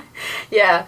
Um, you, you say that, and yet I certainly didn't try a crazy aerial maneuver, but who knows?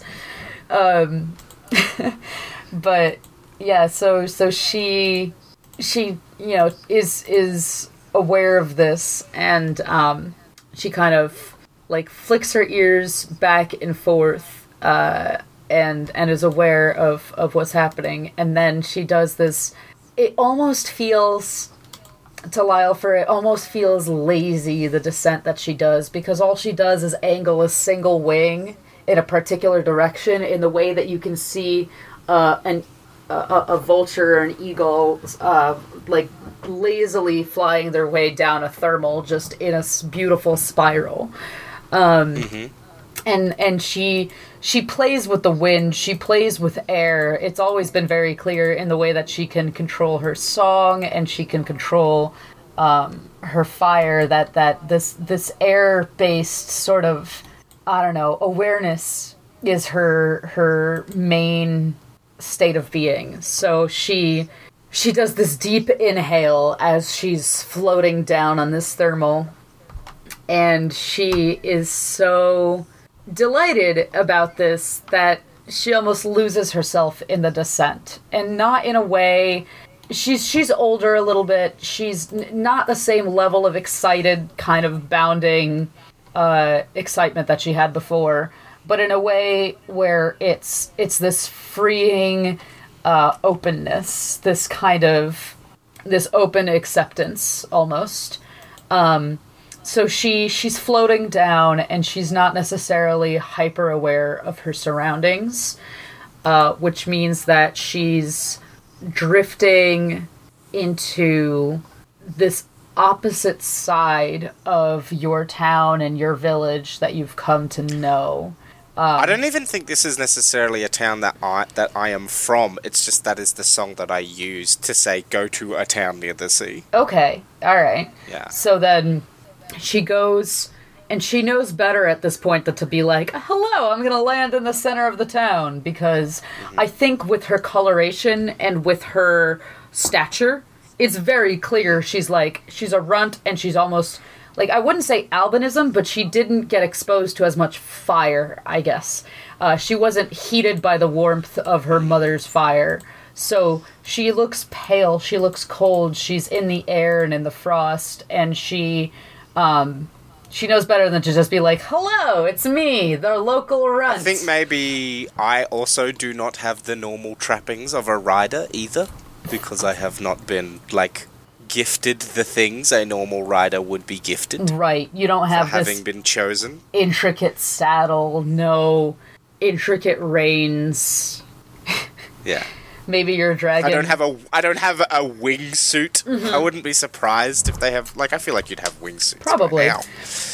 I also feel like that, uh, for what I'm, I'm imagining in my brain, is that maybe riders often have a lot of, um, they have a lot of trappings from their dragon. So you can see a typical rider wearing uh, a dragon's shed scales upon their, like, pauldron or something like that. But instead of that, Lylfer is wearing the gifts that I've given. So Lylfer will have random stones like uh, in a bracelet or like random like I've I've found every single river stone with a hollowed out hole every single you know fairy fairy stone.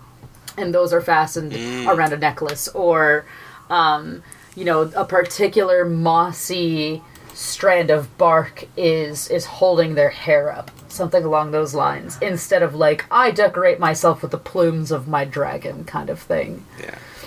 Um, yeah, and I think as we draw closer to the ground, um, and we're sort of like singing this song of the like humming this song of drifting on the wind, Alpha starts uh feels their heart starting to beat really quickly, and then their ears like almost twitch, and we see this. I feel like we the audience sees a shot of like Lyalpha's eyes inside of the of the face wrap.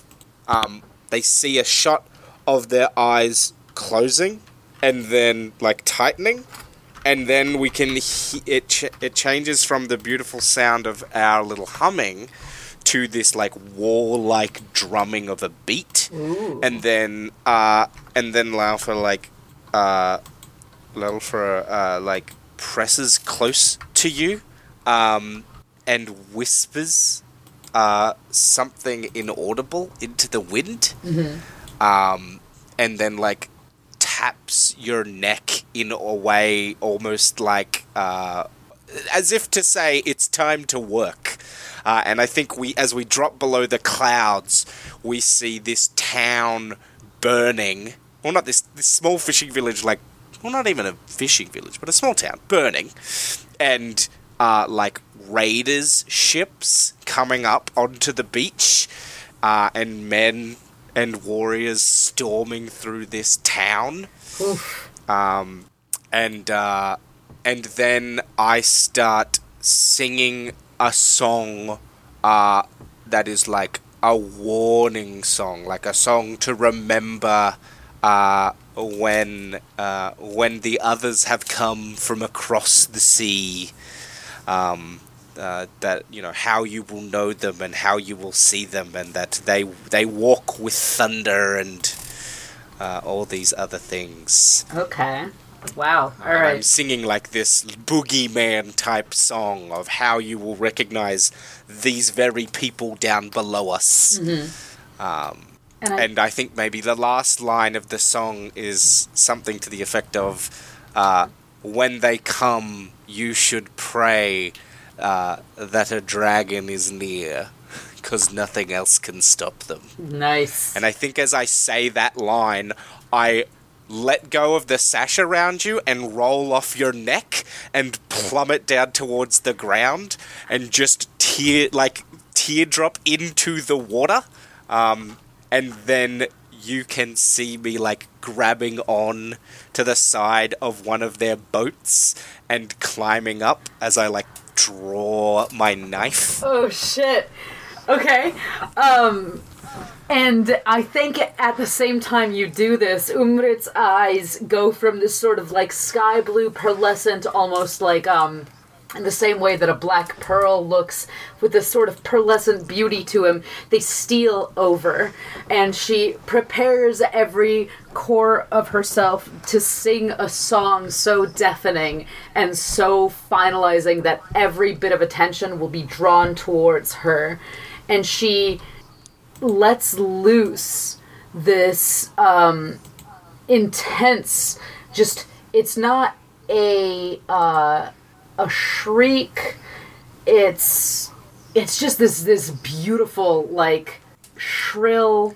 It's almost like a, a whistling. It's a like, whistle. Yeah, it's almost like what the wind sounds like between two panes of glass during a hurricane. It's just this i- infinite ear drawing, not eye drawing. Like it draws the ear to it, um, and it it garners everybody's attention upon the ships. Um, and she, it's it's so aware that that everybody looks up at her. Everybody claps their hands to their ears, and everybody is is in that moment. Yeah.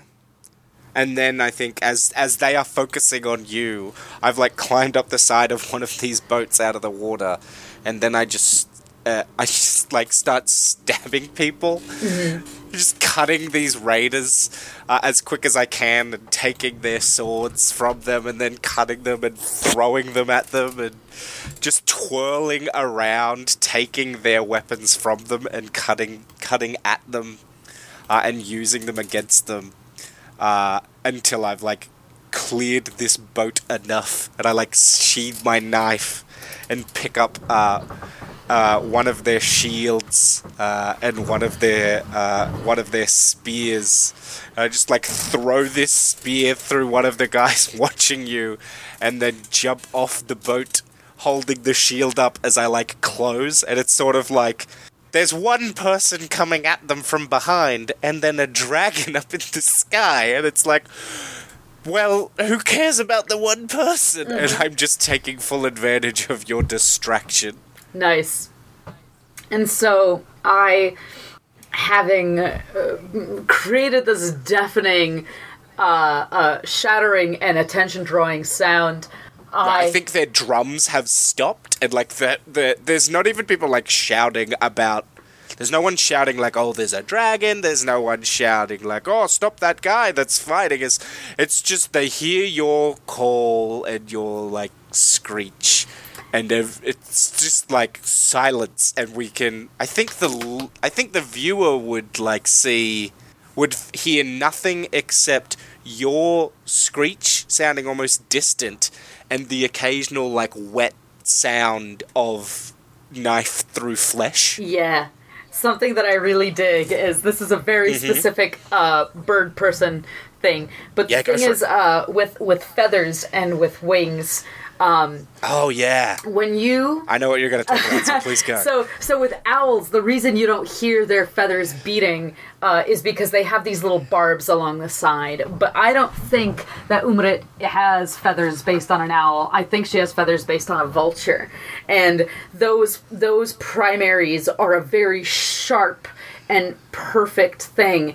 And as she spreads out her wings to land upon a different ship, you just hear this whistle getting louder and louder as the wind just goes through the open pinions of her feathers and it just creates this whistle that's in complete concordance with her song.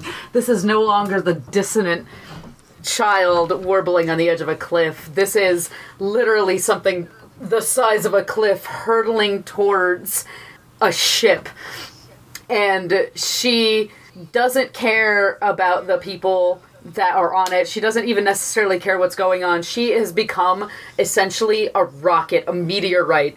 She's been filling herself with her own fire, and at the very last moment, she lets it loose so that she becomes engulfed in her own flame and song as she barrels into one of the ships, and she just explodes it with her energy. Yeah, I think as that explodes and like the shrapnel starts raining down, we see like a bunch of the people, the the raiders have like encircled um, uh, Lilfer, and they've and uh, Lilfer's.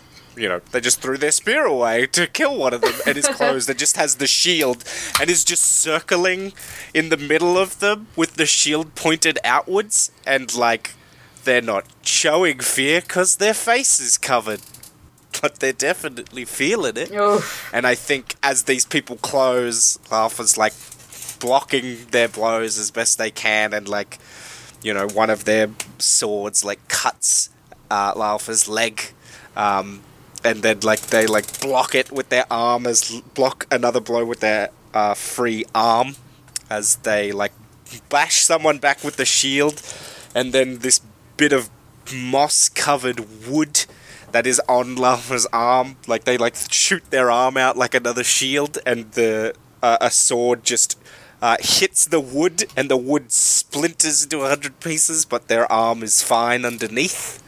But this sign of our bond is sort of shattered. Mm-hmm. Mm-hmm. Um, yeah, and I think the more of these people, more of the people on the beach are like rushing to surround Lalfa um, because they've worked out, oh, that must be the rider. Let's kill the rider. Mm-hmm. And then I think a bunch of the pe- like the people on the boats are like trying to aim ballistas at you, maybe. Mm-hmm. So I've taken out one boat with my meteorite thing, but at this point I'm a feathered and scaly creature in the water. I I mm-hmm. am stuck in a location that I have literally no power in. Um, you are not a duck. I am not. I am not a duck. Uh, neither am I a loon. Uh, even though what I've done seems kind of loony. Haha, bird jokes. Or, All right. Oh, so, so, I am so. If only we had a goose dragon. It'd be unstoppable. Honestly, yeah, geese are fucking terrifying. so, so Umrit. Drake. Umrit is kind of doing this like flap, this almost like this terrible imitation of like the butterfly stroke in the water. She is flapping mm-hmm. and she is doggy paddling her way Oh, I've seen kookaburras do that. All right, I've seen owls to pull up properly. Yeah, they're they're yeah. essentially what they're trying to do is push down on the water with their wings, and it propels them. Kookaburras are kingfishers, not king swimmers. exactly. Um, so she sees Lylfer on the beach, and she is terrified. Um, and she she is flapping her way towards the shore to the best of her ability. Uh, her wings are soaked, and she has certainly sustained some damage from literally dive bombing into an entire ship, which is sinking around her, by the way. Yeah, um, and I think we can see like people like throwing uh, s- uh, spears into the water yes. Uh, at you, and like arrows being loosed, which probably I would be more worried about the spears than the arrows if I was right. Like the arrows hit her and she shakes her head and 20 go flying off.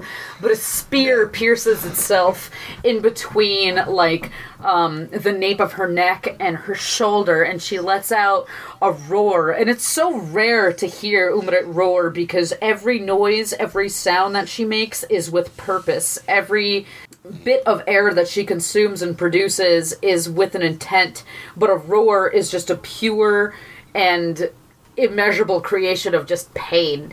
And so she is in so much pain as she is just struggling and flapping against the water until eventually her claws start scraping against the earth and she starts kicking up against the dirt to a point where the water becomes completely you can't see through it anymore. It's she's created such a dust cloud within it. Mm-hmm. And I think I, uh, despite whatever Lylfer has been doing on the meantime, avoiding uh, the battle or or skirting around his opponents, the second that Umrit gets a grip upon the ground and the earth, her claws dig in and she pushes every part of herself forward and she rockets her entire body lengthwise into whatever line of opponents is facing Lylfer and she literally just falls upon them. So I think what we see while you're like we're interstitially cutting between you like struggling to get that hold mm-hmm. and Lylfer.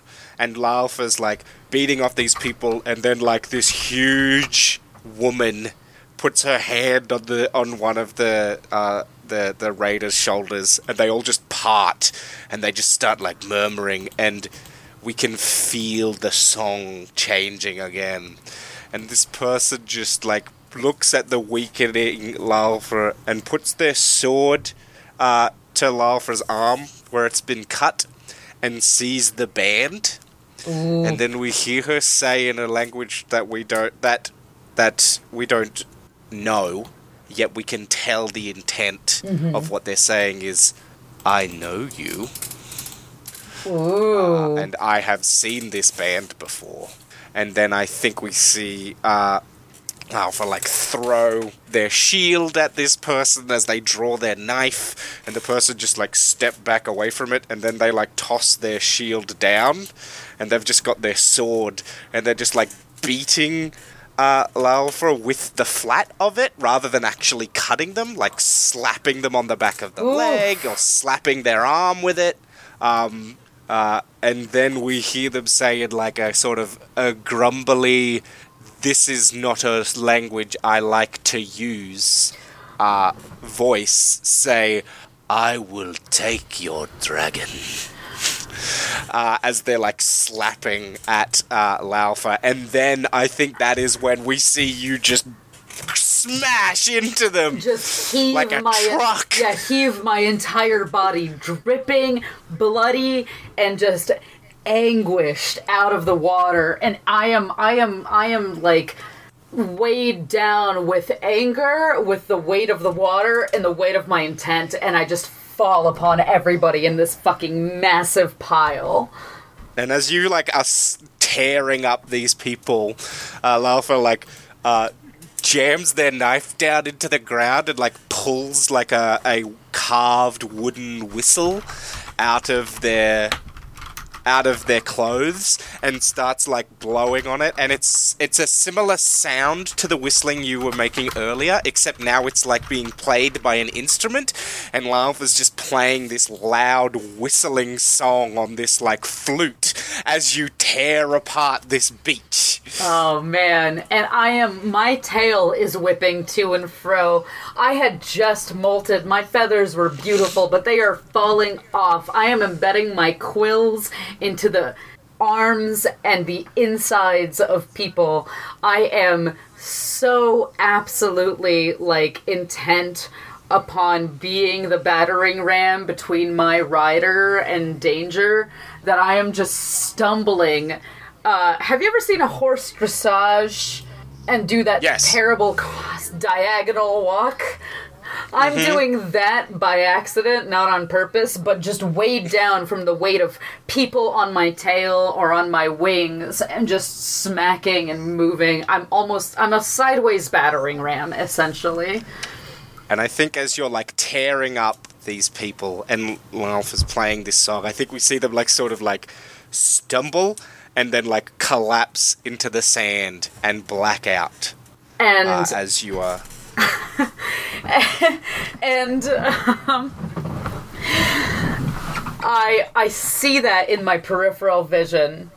Uh, I see the splinters of the shield at their side, and I just let out a keening sort of yell, and I turn around in circles facing everybody, and I unleash this last breath of fire that I can muster until I see that nearby there is a small hamlet and the fishing people have been watching this entire thing. And in a terrible moment i see their boats and i see their awareness and i find within myself the last bout of strength to whip my tail around toss toss the uh opponents within my tail's range at this entire fishing hamlet's boats, and then with a bellow, I set those boats on fire. Yeah. So they are covered in these raiders, but they are the boats of an innocent hamlet being burned. Look, I mean, you killed the raiders. Yeah, and I think maybe that's where we sort of like. I think that's where the scene draws to a close. These raiders, like, mostly all dead or running for the hills, and then just you staring at the villagers through the flames of their destroyed ships, and the villagers staring back at uh, at uh, at us Yeah. as maybe you scoop me up Well- and we Yeah, I, I definitely scoop you up limping. I'm also in pain. I don't think that uh, Umrit gets out of this unhurt in any way. Uh, she's she's got some pretty serious scars on her, uh, and she's probably in a lot of pain. But she absolutely um, um, scoops you up and and gets out of there. And I think as you move away, we see a bunch of the like the older villagers sort of look up at the sky and see that looming planet hanging and then they all just sort of spit at the ground that like superstitious i will spit to ward off the evil spit Yeah. uh, in Russian, instead of knocking on wood, we spit three times over our shoulder. So instead of being like saying like I hope I don't get sick, knock on wood, we say I hope I don't get sick. Like, like we just mimic the uh, spitting. So I get that. Yeah. um, cool i managed to get all four so uh, i will know danger intimately from some past event i will rush headlong in front of I thought you bet five, my my darling. Oh did i actually you say five You totally did say five, my friend. Good. Did I get them all? Hang on. I did. So, I will know danger intimately from past events. I think that I thoroughly portrayed that. Yes. I will rush headlong into uh, danger despite having no scales to protect me. Um, and I will, like, uh, I will. s- I did not manage to spit blood on the floor. I was so I waiting the one for I that, the wiping off. I realized I should have done it before I started playing the music, but I was like, mm, I'm not going to retcon it. I missed the opportunity to do that. That's, That's, okay. fine. So, it was uh, I I will fall off the dragon mid-flight, You did that. and I will black out at the worst time. You did that. So Uh, that's four for me. Yeah, in in a similar vein, I did three out of four. I did deafen the area with a defensive roar. Uh, I faced the danger to my own detriment, and I consumed something valuable with my flames in order to protect you. Uh, in that, I burned innocence stuff. What was the one you missed? I wanted to become so hurt I was unable to pick myself up. I wanted to collapse on top of you. I thought I, f- I feel like that counted. I feel like that was when you were in the water and you couldn't get to me. Uh, okay. I mean, I I'd be willing to do that because I I was floundering. Because if because if you'd got to me sooner, then that would have been a very different situation. Yeah, because Right? my wings. Like that's were, how I and that that Because when I was Yeah. looking at the list for you, I was and I saw that happening. I'm like, oh yeah, you're trying to do that. That's fine. I can work that in. That, that I thought that that was what. You I were mean, doing. if if if that's what you think, that I think that's reasonable, but that's not what I had in mind. I I was hoping. yeah, I mean, I think so. It's important to note that like I didn't plan out any of these things before I started. Yeah. Like I just was like, these are the prompts, and I will look for opportunity. The only one I thought about really was I knew that I wanted to have for the danger. I knew that it was either going to be some weird monster, like weird bat things attack us, Mm-hmm. or that it's going to be people. Like it's going to be weird Viking type raider dudes. right. Like that was what I had, and everything else was I didn't even know for fall off. I was like, that'll come up. Either I will get knocked off because we're being attacked by bats, or like I'll I'll fall off as you roll, like whatever.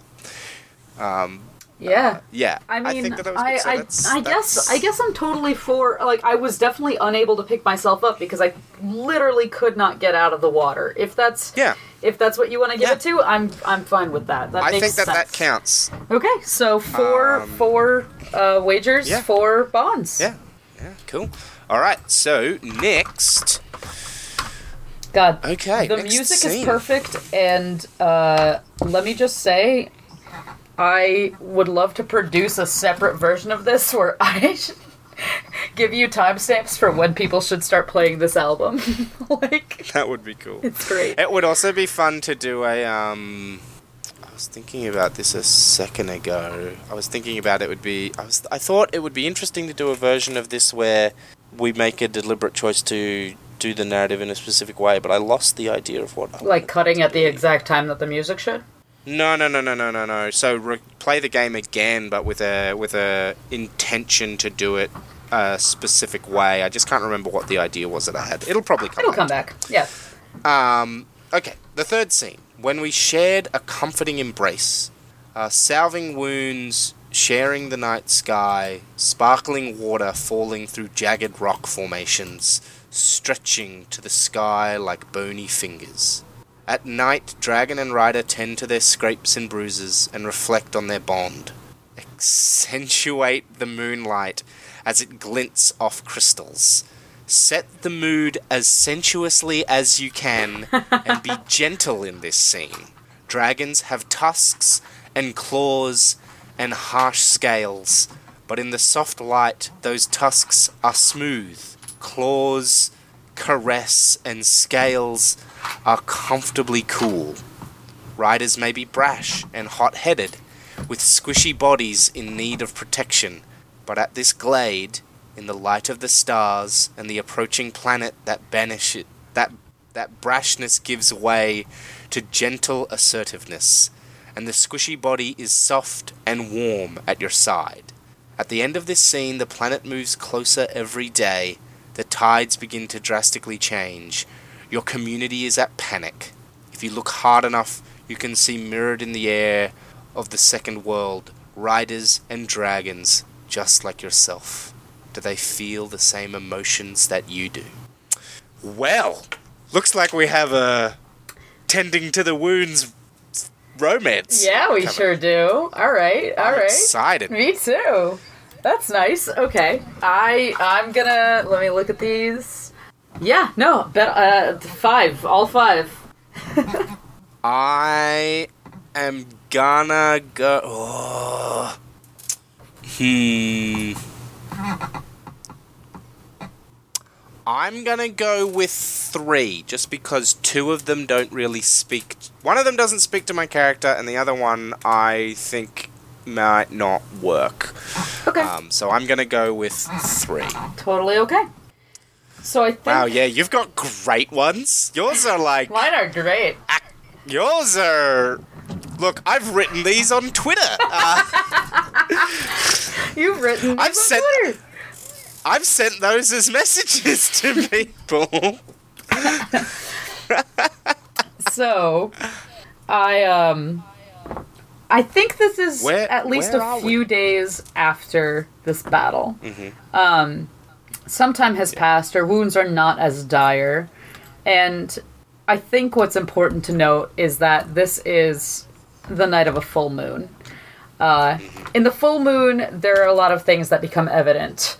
The nearing of this secondary planet is more obvious in the night sky, about as obvious as our scars, our wounds, and the way that our once unmarred skin and unmarred relationship was this this thing of innate and natural smoothness is now covered with bumps and bruises. Um, I think that we are at just a simple pond. Nothing particularly beautiful. Nothing. It's not something in the middle of this valley or or in like the dip between mountains. It's just a pond in a plain. The bulldogs, uh, bulldogs, bullfrogs sing here as anywhere I mean, what else. what if there were bulldogs? Maybe there's Wouldn't bulldogs. Maybe what there's- if bulldogs are like a wild animal? Maybe there's bulldogs howling and there's bullfrogs croaking and singing. bulldogs desperately trying to howl. yeah, exactly. Um, Broken lawnmower trying to start. And there's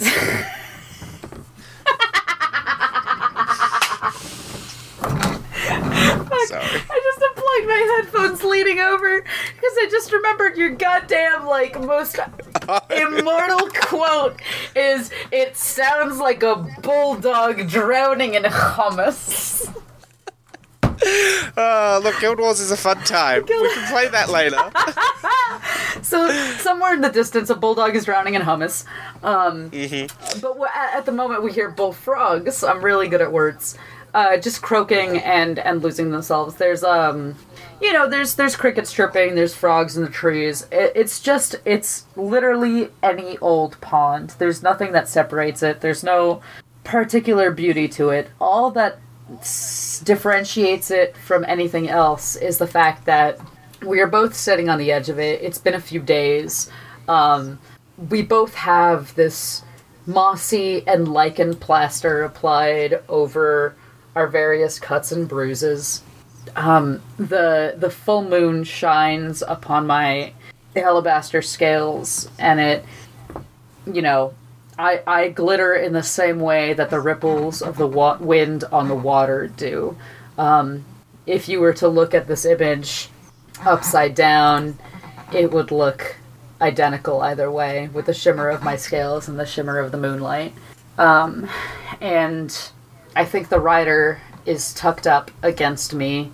Lylfer is lying against, like, just in, in between, um, like, right up against my side, tucked in between my legs. Um, and I have my tail wrapped protectively around them.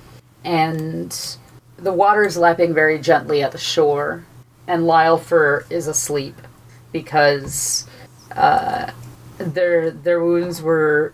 They're asleep because they must. th- yeah, they have to sleep. Their wounds are gr- were grave, and their body is small. It's so small They, and they can't supple. eat entire. I mean, it is, uh, but they can't eat entire cows to just feel better. Um, Their body is Mm-hmm. God, I mean, I could. their their body's small and um, it's almost a wonder that a body so small could contain a heart so strong but uh, they they rest against my side and i i have my tail and my head wrapped around them as as i you know nuzzle closer to them and um, basically provide a a warmth within my chest almost like a, a comforting heating pillow. I think we, after a beat, we see um, Laufer sort of stir, and um, and they get up and they look at your. Well, they don't get up, but they sort of like roll around, and they look around you, almost like. I think there is the look of um, a a small mammal when you hold it on its back in your arms. Mm-hmm. Um, different to a cat, a more rigid mammal like a dog or a a fox, you know, or a, or a hedgehog, I suppose. You know, like a cat will sort of like the arms sort of like go to this weird A-frame position, whereas a dog is like the arms sort of like hooked, or even kangaroos. Kangaroos will do the same sort of thing. I'm kind Hey of Ray, my wonderful, beautiful friend, I have no idea what the hell kangaroos do, as I do not live in Australia and have never witnessed a kangaroo. I am picturing like when Simba is laying on their back in the earlier parts of the life. Okay, I'm gonna ta- thank you, thank Yes, you. that will be a more u- Well, my first thought was, you know, when you make a chihuahua lay on its back arms, like you don't own a chihuahua. that life experience. So like chihu- so chihuahua very is not useful. Kangaroo isn't useful. Next chain, I guess Simba. I've made a ferret lie on their backs, but they're I can't attest whether to whether.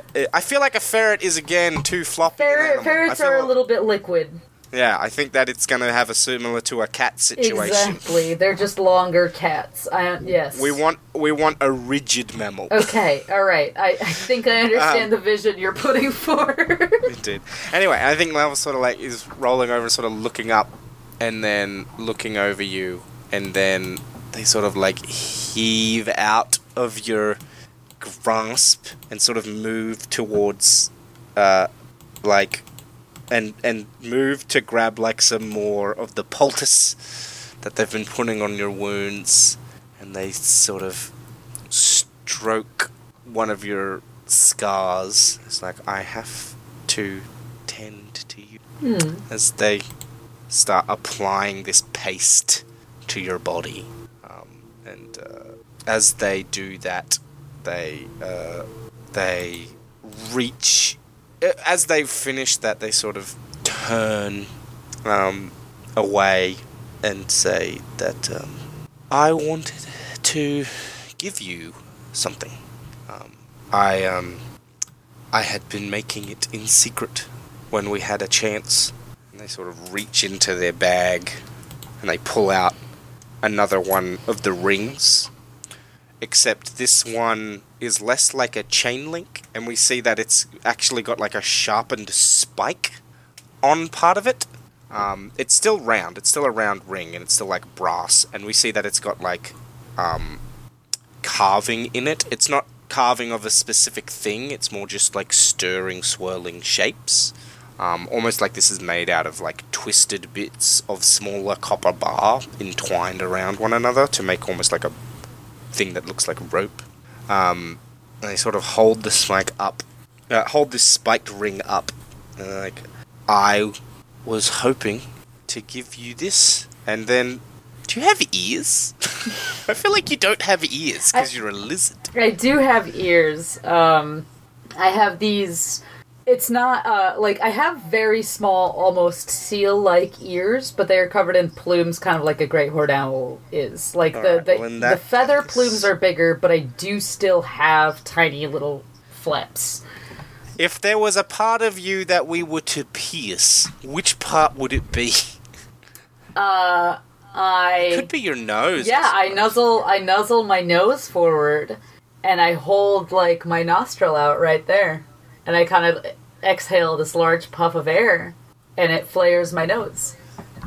And I think we see Laufa like reach down for like a the poultice and sort of rub it on your nose a bit as it's like numbs the wound. Well, the site where a wound will be.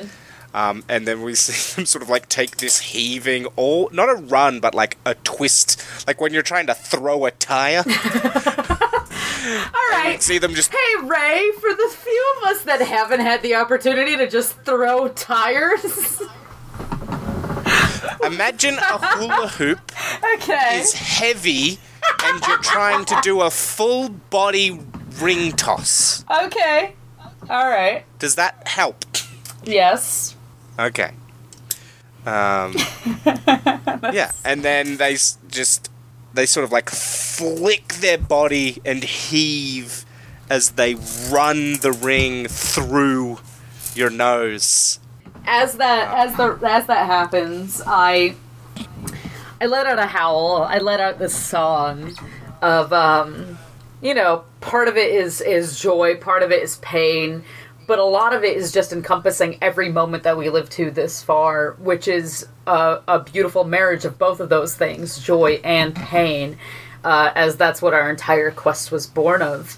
Um, and it was it's this it's this howl that stirs up the rest of the world around us. Whippoorwills start singing, wolves howl in the distance. You hear a fox starting to make its terrible little screaming Yippies. yippee sound. Uh, an elk brays in the distance. Um, but my howl incites all of this. I think I think even the water seems to stir, and maybe we can hear the earth groaning. Yeah, yeah. Trees creaking. Yeah, everything. There's almost like a, a, a um, concentric ring that emanates from me, and it's just like this, like, foof, as it echoes out into the distance around us, and um, I I exhale this sort of warmth and and delight out of my nose. It cauterizes the wound, and it spreads over this pond of water with such a an immense joy and uh, happiness that I I pick you up in my arms as I kind of dive into this body of water. Uh, this little little pond. Honestly, I can touch the bottom of it with my back, and I'm stirring up these clouds of um, you know, silt and and a couple of fish and frogs skitter away from beneath me. But I have you I'm on my back and I have you laid up against my chest, but it's warm and I'm radiating this warmth around me. I think we see, for sort of as they come up out of the water, see them like pull their cloak off and throw it towards the water. Um, and then they sort, and then their hands like brush against your snout, and then they're sort of like caressing more of your face, and they lean in uh, close. Uh, their head uh, chinking against your nose ring, um, and then they like sort of pull their hand back. You see them like brush their hair over to one side, and we can see that they have these lining the ridges of their ear these rings similar to your nose ring, uh, like a whole bunch of them running along the edges of it. Aww. and uh Umrit Umrit gets delighted and like with her arms, um I mean she she definitely lets out this sort of like happy chirp. And Lylfer can hear in their thoughts because because again she she might not be at the point where she can just speak full ass human sentences yet with her words. She's getting better. She can say phrase. Like, I think I think she says word like one word, and then there's like a whole song that I feel. Yeah, That's the impression I'm getting. Like that's that's kind of what it is. Where she can say one word that encompasses what she's trying to portray, but the whole thing that she's trying to portray is what you get. Um, and she, um, you know, first you feel and you hear joy, and it's like this bubbling brook and an overflowing waterfall, and uh, the the world in the summer of growth and and joy and expression, and then you hear her say um, growth, and you feel something a little bit more um, like al- almost almost palpable, I guess, where it's this. It goes from this sort of light pastel feeling into something more saturated and more uh, brazen almost. And she, um, the way that she is emanating her warmth and and her soul feels a lot more uh, purposeful and less just of her being and more of her soul and and and um, intent. And then it becomes this sort of like it, it it combines the two into this just intent and purposeful joy, and she rolls around, dumps you in the water, and she picks you up um, against her snout at the same time while trying to just like basically she's trying to like lick the ear that you just showed her uh, with the little like rings and after she does that she nuzzles her entire face against that and is just kind of rolling your around giant. my giant ass face. car-sized face yeah. And then I think, I think we can like hear Alpha like giggling as you do that, as they like are scooped up by you, by your face, and then sort of like stroking your uh, head, and then, um, and then they sort of like hum, and as they like almost tap you. Uh, indicating like a put me down near the edge of the pond, please. um, and I think when you do that, it's like really there is a gracefulness to it, and we can see in the same way that during the day you on the right day you sparkle and look iridescent. I think as you lower uh, onto the ground, the moonlight catches in just the right way, um, and we see, and then we see um, uh, reach out and brush your nose again, and then uh, lean up and kiss the tip of your snout oh. before they pull back. And then, you know, I'm just gonna follow my heart. And then they like pull off their wet shirt and let it like drop to the ground. And we can see their like sort of lean. Well, not even lean. I think we can see their. Uh, I think we can see their. We can see written on their chest cycle of uh, feast and famine that your lives have gone through. In that they are not thin, um, but there are signs of someone that has gone uh, a few days at a time without food to then eat a lot. um, and I think we can see old and new scars and markings of little burns, and we can see the armband pressing into their bicep. Um, and then they sort of, yeah, I think then he sort of steps forward closer to the water again and just sort of stares up at you adoringly. And Umara just bows down her head and um, just the entirety of her front of her snout, her her nose, her her forehead, and everything in in the gentlest of ways that she can muster. She just presses that directly against him, and um, just lets out. Not it's not even describable words. It's just part of her song, and it is the happiest that Lylfer has ever heard her. I think um, I think we can I think we can see Lylfer like clinging to your face and like this soft gentle smile as their hands are like running over your feathers uh, and just pressed against you. And um, I don't know. Is there more that needs to be said?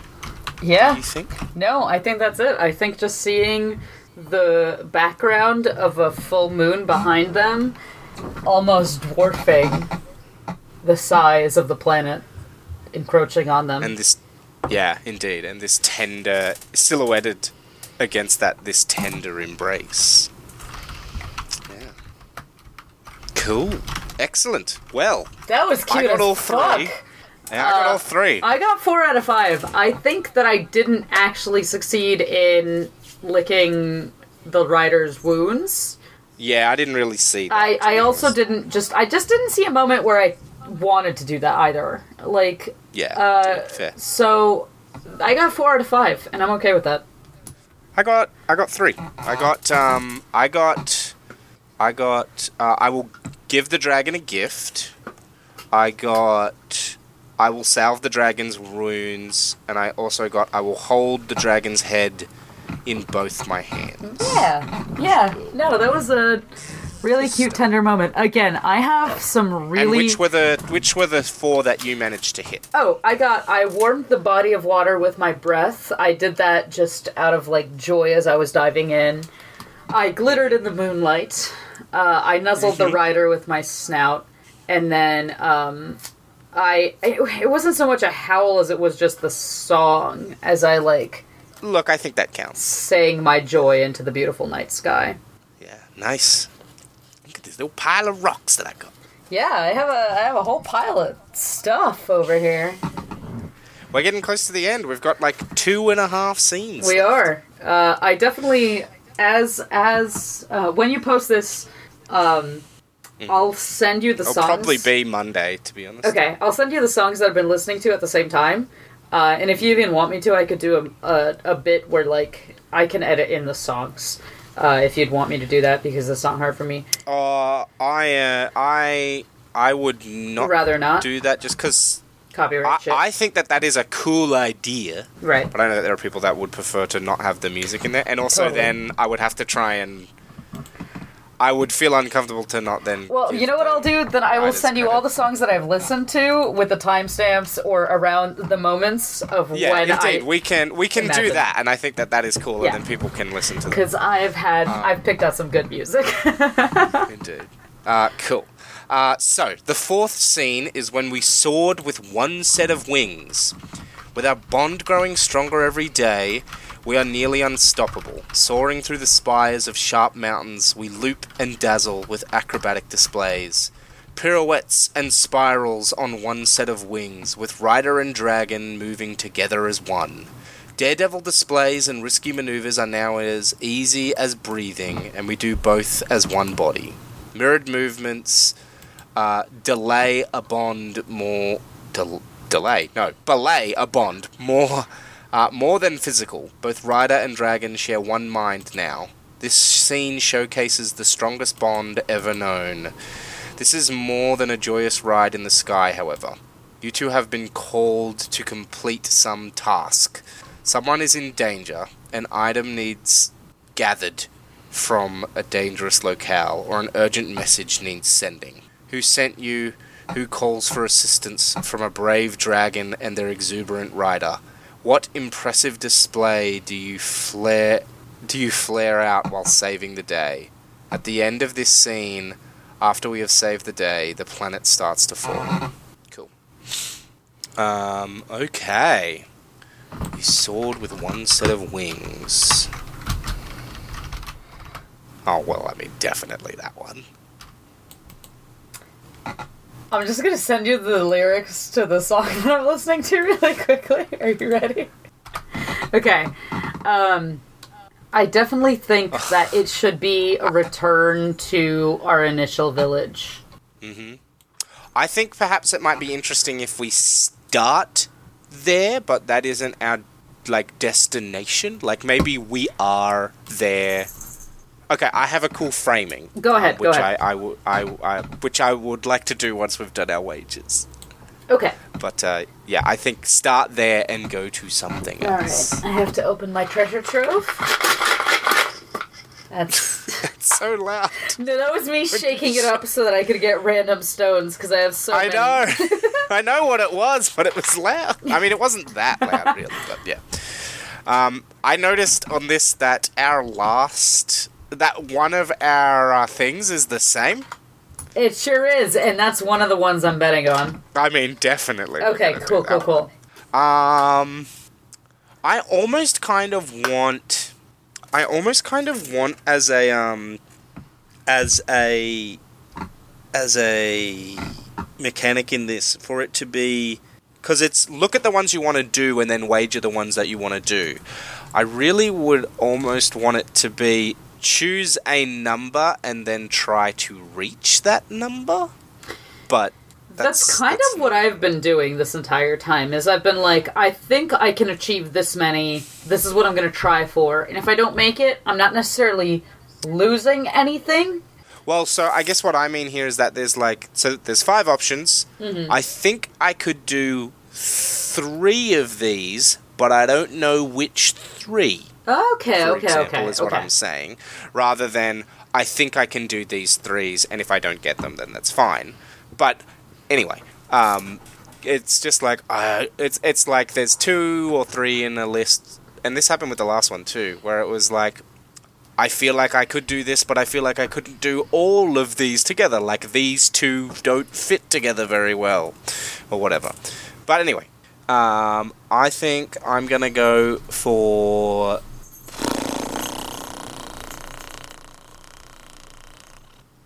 I'm gonna go for three, to be honest, because there's three that I think are gonna be really good for me. See, I'm being me, and I'm I'm gonna go for all five. Look, I wanted to go for all five, but there's just two that I'm like, how am I going to do this without it just being me exactly reading off this prompt? like, I can't think of a way to rephrase it. And so when I can't think of a way to re- rephrase it, that's when I'm like, I'm going to do a different thing. Valid. um, I, I get that. yeah, so I'm going to go with three. Uh, and you're going for all five, which Um, is brilliant. Yeah, I sure am. So I think we start on on I think we're on a beach and you're in the water uh dragging this ship down the beach. Actually no, you're not in the water. I feel like you could push. So I think like you're you're pushing this boat into the water and I'm like standing I'm watching you with uh, most of my with my cloak and my wrapping uh, of my face wrapping off, um, and I'm like sewing a sail with a bunch of um, uh, bunch of people. Um, as there's like men. Uh, you're pushing one boat in by yourself, and then there's like a bunch of men pushing another boat into the water, and we're here and it's clear, clearly evident that we have helped the village build new ships um, to resume fishing. And I think I don't think I th- we look a bit older. I mean, it can't be that much older, but there is there is something that has happened since that has where we look more sure of ourselves and more confident and in tune. And I think maybe maybe as you finish pushing that boat into the water, what what about your body indicates celebration at having, you know, that, you know, like when you finally finish a annoying task. I mean, I. Hey, thanks for thanks for segueing into this perfectly. Uh, I I definitely you can bet your entire life on this. I push this boat into the water with my shoulder, and then I look at it, and I just let out this yell, this like star-reaching screech of joy. Uh, this this just it's like every bit every bit of air in my body just propelled itself forward. And it's not a screech in the same way that it was when i was doing that sort of deafening ear shattering thing. It sounds like a high whistle on a flute from a distance on a hot summer day. It sounds thick and it sounds um, layered and it sounds like the the joy of a bird that has just figured out how to fly and it's me pushing this boat back onto the sea and seeing that it can float um, and and that's just like the way that I push this final thing out onto the water. And I think um, as you do that, like a bunch of the people that are sewing start like laughing, and the and the men uh, pushing their boat like sort of they sort of like look at you sort of shocked and then sort of like one of them smacks another one in the belly and like shouts about how we need you know stop lazing around and then they like go into this like song like an actual singing out loud song of like needing to work. Um, and as they uh, as they do that to get into the rhythm and finish their task i pull out uh, I, I put I, I hand my bit of the sewing to uh, a like young girl uh, who's like waiting behind and has been watching, and I sort of like tap her and then point to one of the women. Um, well, not one of the women, one of the other people next to uh, next to them who's also sewing, and to sort of indicate just watch their lead. And then as I wa- I sort of start to walk down towards the beach, as I pull out. Uh, uh, a flute similar to the one that I had when we were fighting here, but it looks it looks different. It looks a bit longer. It looks more refined and more like an actual proper instrument rather than just like a whistle. Um, and I start playing this flute um, as like this sort of happy, cheerful song. Um, and then I think it sort of interrupted as we sort of like are moving towards one another and swaying to this this song this mingling of like three songs. And then it's cut through by the like blast of a horn as we see uh, th- uh, a trio of riders in like not like plate armor but they definitely have armor um and have like spears with banners on them, and one of them has like this horn that looks like two cows' horns have been joined together to make an instrument. Um, and they're sort of riding towards us. Um, and what message do they have for us? I think they are here to seek you and I out to give us a task. I, if I had fur, I would bristle. Uh, you can you can see, you know, I, I I've molted recently. I'm okay, but you can see if I had had pin feathers, they would all be sticking up at a whole like angle. I I, I think their banners depict like um, a brave warrior killing an evil dragon. Like I think that is on their banner. So I think it's very safe to say that I I you know the way that cats do that thing where they stand up weird with their backs all hunched? I essentially do that and I I let out this hiss. Um I I let out this this just terrible terrible hiss at their direction and I kind of huff and I I shake my head. I refuse to let this be part of my existence. and I run directly at you, scooping my head low so that I can scoop you up directly onto my neck and then careen upwards into the sky.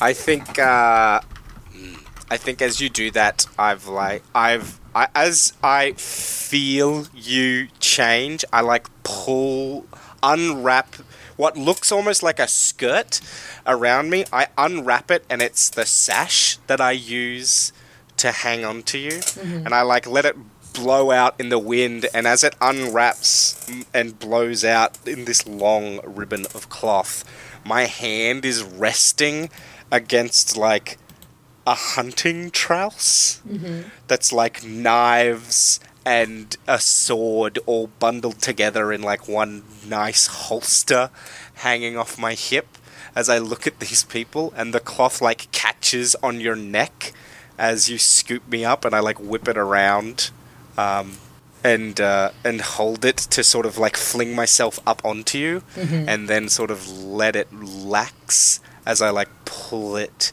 I, I sort of like tie it around your neck as like a scarf, but I'm not holding on to it anymore. Mm-hmm.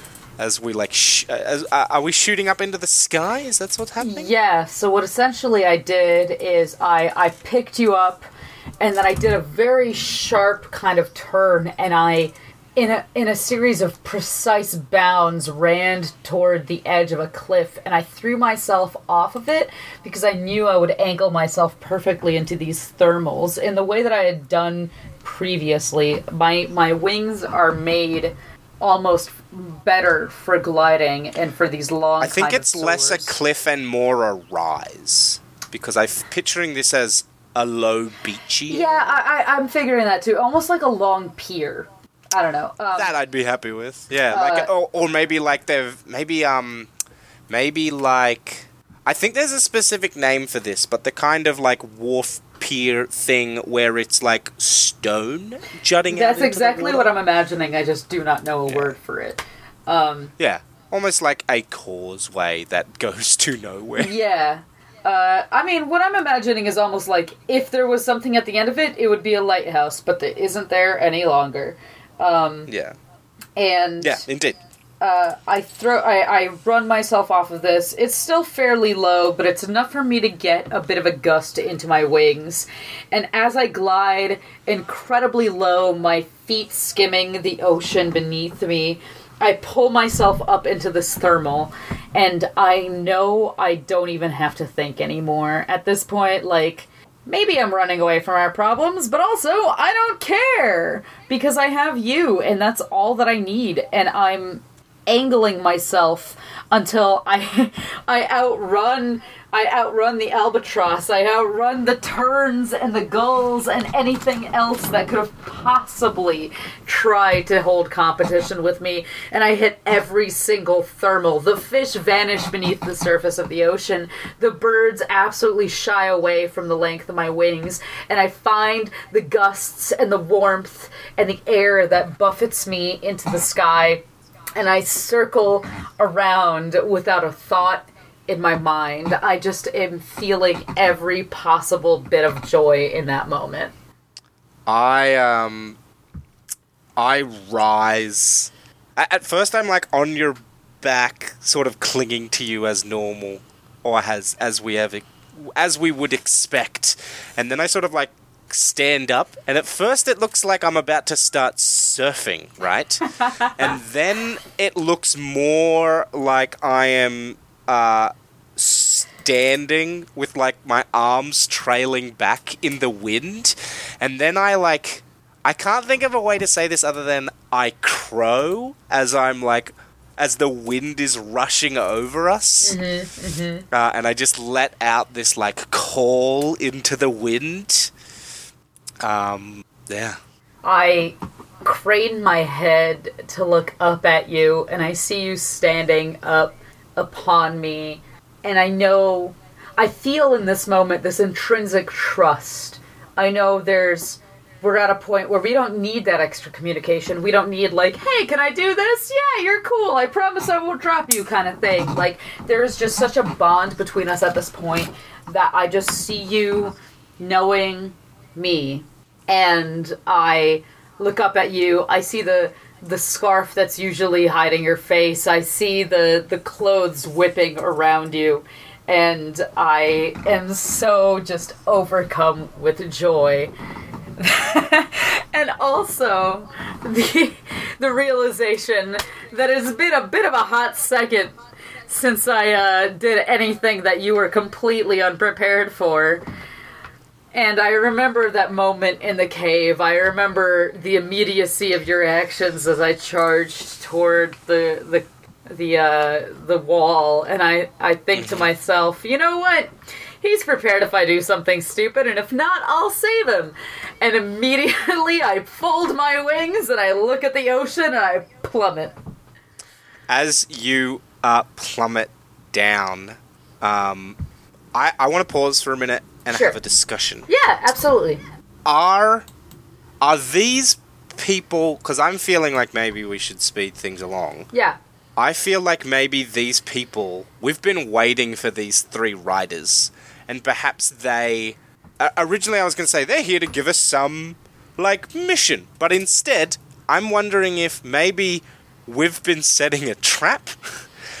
maybe as this cataclysm draws near, someone has decided to start spreading the lie that oh well we can see the dragon shadows in the, on that other world. It's the dragons that are causing this. We've got to kill them all. So i think maybe we've been waiting for these for these three to come uh, so that we can put an end to uh, or, or at least fight back against those people that have been killing dragons and their riders I on purpose I think that I really I like I really like the direction that you're going with that mostly because I think that considering that I was a sacrifice on a holy day in the beginning, I think that this planet nearing was prophesied and it was something that was I think that you've been disobeying um, the sort of cultural norm of things from the get go. Um, What if I was meant to be a priest, and that's why I was there? you were supposed to land the killing blow. I was supposed to be a priest, and I was like, nah, this is bad. You were there to draw the final drop of blood, and instead you ran away from every bit of your duty. Uh, and I ran away from a duty I didn't know I had, and we've been joined ever since. And now, There is a better way. now, Yeah. now we're being uh, sought after. Every other dragon, I think, would probably be in severe captivity at this point. Um, Yeah, they're like keeping them in stables, and they're like, oh, we don't know what's going on. right. Like, the riders are more worried of losing their dragons than they are uh, of standing against this tyranny. That- and I think, yeah. I think, sense. yeah. Uh, They sent, yeah, someone sent these three. We're like, these are our bravest dragon slayers. It's like, haha, well, I don't care. um, and I think at the last second, without a word, you can just feel the song in me. And it's like, it feels like a song.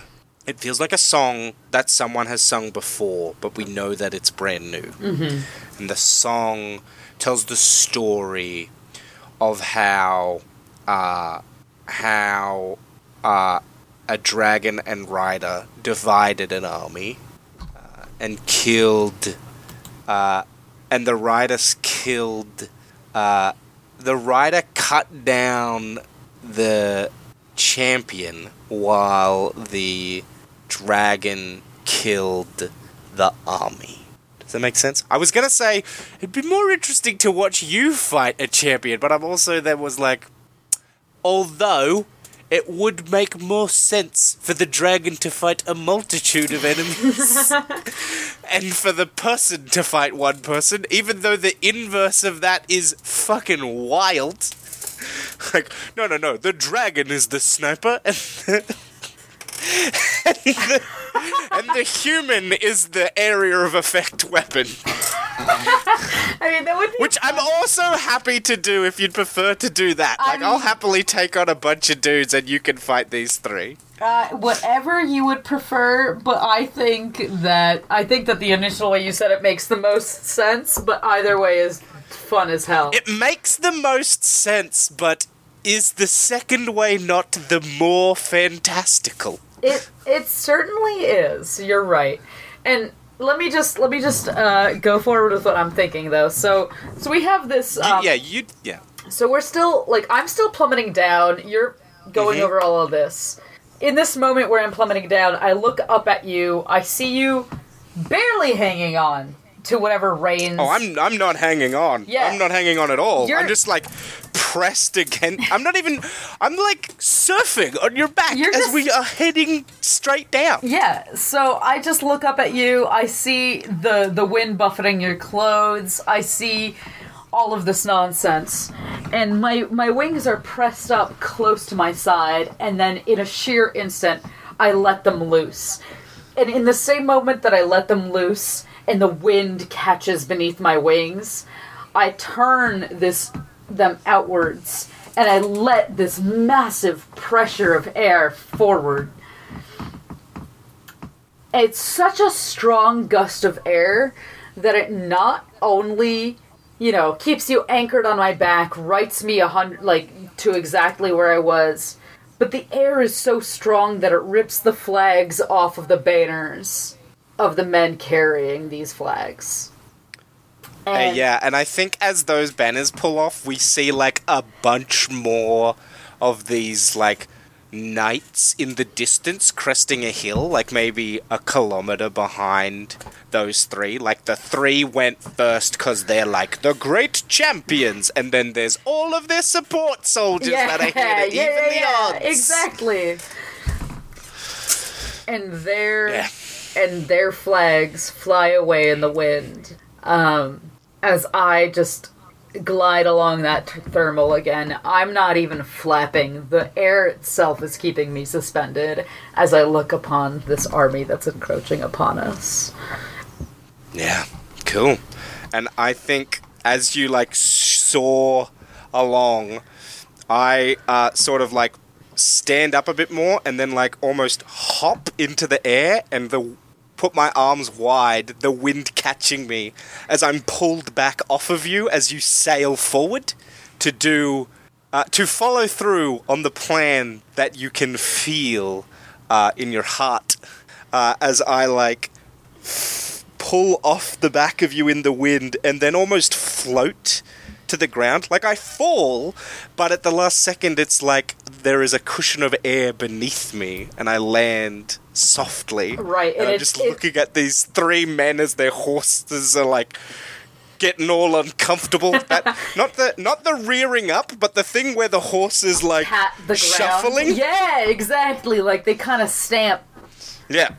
It's because like at that exact moment I flap my wings just enough to you know cushion you onto the ground, but their manes shake and their tails, even though they're sweeping them, have no control, and they have to tap that earth in order to be like, I don't know what I'm doing. I'm a horse. I think I look at these three men and I just sort of look between at their eyes, uh, hidden under their helmets, as you're like soaring towards their army. I'm like, I'll take you three and let your men go if you like, but my dragon is very hungry. All right. Wow. Okay. so in my Uh, mind's eye, and- I just have to say, in my mind's eye, my idea of of saving this day feels like this moment when we were together when I was soaring down felt like a picture. And that even if I died at that exact moment, it would be a moment that I would never forget. I think as uh, as I say that line and wait for their answer, and then I can sort of hear where you are. I just pull uh, the scarf from around my neck and tie it around my eyes, covering my, hiding my eyes, and just listening. and these knights are just like, "What the fuck?" Holy and then I just and then I sort of turn my head away from them as I place my hands to my side, almost like I'm about to start doing a dance, right? Like my front leg is cocked, Uh-huh. my back leg is uh, is sort of locked to the ground, Uh-huh. and my hands are sort of like pushed aside, almost like I'm about to do a uh, sort of a hula or something, or like lift my skirt, right? Right. And then my hands are just gently resting ac- uh, atop the uh, blades at my side, as an I as I'm just listening. I can just hear you, and I'm just thinking about what you're about to do. And when I feel you start to attack, I quick I my hands tighten and my muscles uh, move with you, and it's like we're dancing together as we cut down these people, Oh. even though we're nowhere near one. Oh my god! I and I'm it! just. And I just, with my eyes covered, I can just hear my blades like cutting through these these men uh, and slapping against their horses without cutting them. As I'm like finding the weak points in their armor and just hearing my blades like sliding over their chainmail, and then hearing the chainmail noise stop and pressing the blade harder as I like cut their el- their armpits uh, and then hearing the hearing the clank of wood on spear shaft, and then quickly like rapping against it uh, as I like bat it out of the way with a couple of strikes, and then this, and I'm just fighting through the sound. Oh my goodness. I love it. I love it. I love it. And I think together in that moment echoes a thought at the exact same time.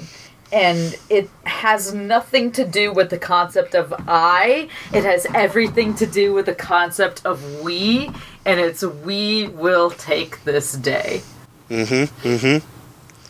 Yeah, and then I think, um, I think I know that this is over when I can. S- there is a scent about you. There is something that you smell like in this moment. Once I have cut these three men and you've routed that army, um, what do I smell that tells me we've won?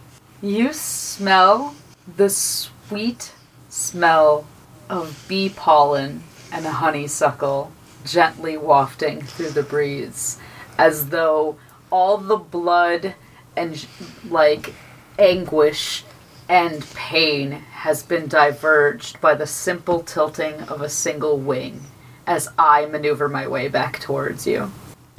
And when I when I pull the cloth off my uh, off my eyes, I feel like I look towards this army you've decimated, and I feel a rush of what happened, and I see like a flash in my eyes of how you fought them, mm-hmm. and what did you destroying them look like? it looked like I I I didn't need to breathe fire. I all I needed was the strength of my will and the sound of my voice. The shrieking of the air around them was enough to make them cover their ears, and when they dropped their weapons to close their eyes and their heads, I barreled them over with my wings.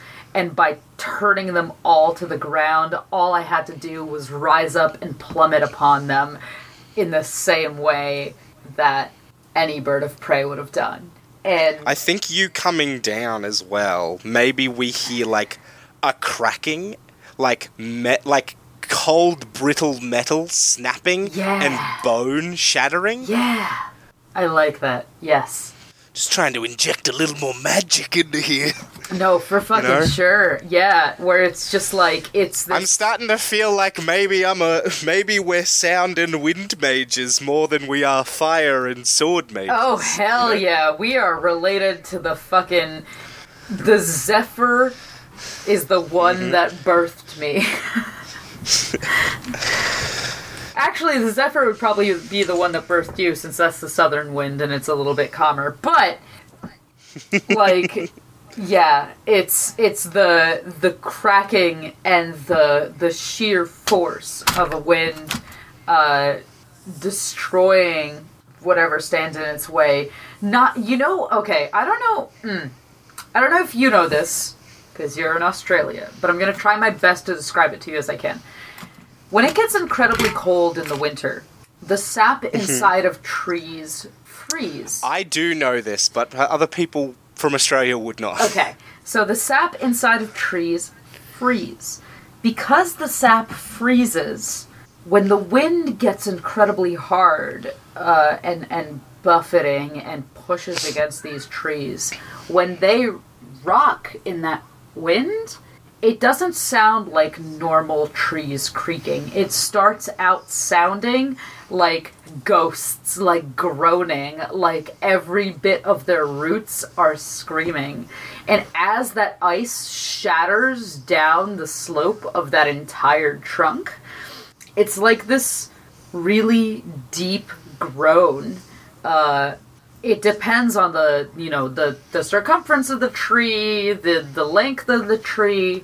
You know, saplings obviously sound like a smaller, shorter, faster kind of thing, but an ancient tree will take 10 minutes to let out a single groan as the ice sap within it shatters and travels up its branches. So I think that that's kind of the same noise that happens um, over this course of the fight, where it's not as simple as just a solid boom and it's over. It's this creaking and this spreading, almost like the way that the um, capillary action of, of water or blood seeps through a piece of paper or, or napkin and it's this slow like it starts out loud and it goes out short but no matter what at the end of it you're not going to have any hearing Nice. Yeah. And then I think uh, I sort of like stroke one of the horses near me and like soothe it as I like cl- put my blood, like sort of flick the blood off my blades and slide them away. And I'm just like stroking this horse as you come back. And I'm just staring up at you and watching the way you cast a shadow across this place. And then I sort of like let out a sigh, and it's like this happy sigh at a wo- at at a at work well done. um, and I think maybe that's the end, unless there's more. i i think that's a solid end to the set is us reuniting yeah Cool. All right. Um, in which case, I actually, in an interesting twist, I did manage to do all five, get out of town no way but I was only trying to do three. Okay. So the three that I did was, um, I will stand tall on the dragon with no need to hold on at all. yeah Um, I will share my plan with the dragon without speaking a single word, and I will save the day. Okay So that's three for me. And the two that I did on accident almost was I will admire our shadow as it looks like one beast in flight over the ground. I went with the admire the shadow thing. Um, and I will lose myself in the smell of the air and the feeling of the dragon's muscles under mine. right yeah Um, but how many did you manage to accomplish? So I was going for all five. I think I only managed to accomplish four, and and you can let me know. But I, I screamed joy into the sky in the beginning Yep. when I pushed the boat off. Um, I spiraled. I spiraled downwards, but I don't think I did a spiral downwards pull up at the last moment. So that's Isn't that what you did at when the air like rushed past us? I, I- thought that was what happened. I, I that's what I wanted to describe, but I didn't know if that was evident. I, So I've that's I felt it. okay, so I'll give it to that. I think maybe it didn't feel like that when you described it to you. I felt it definitely because of the pause in the middle where we were discussing what we wanted out of the scene. Okay, I think maybe that broke the feeling for you, but I definitely think it was there. Okay, well, if if you got that, then that means I succeeded because I I Mm-hmm. wanted it to be that, but I didn't know how to portray that. Um, Yeah. I didn't admire your flowing hair, but I admired your flowing cloth, so I thought that was pretty clear. Yeah, indeed. Um, I rode the thermals. That was something I've been doing since the beginning. So when I saw this prompt, I was like, "Oh my god, I've been Oh, doing that's that since easy. the I'll just keep doing I'll just I'm keep doing." doing that." And then I uh, the I will save the day. Uh, I think that happened. Yeah, Yeah, indeed. For Cool. sure. Excellent. All right. five. Let's move on to when we face the apocalypse. Now, the when we face the apocalypse prompt is really long. It is yes. Uh, before we start, Um, can I quickly do a pause? I need a bio break.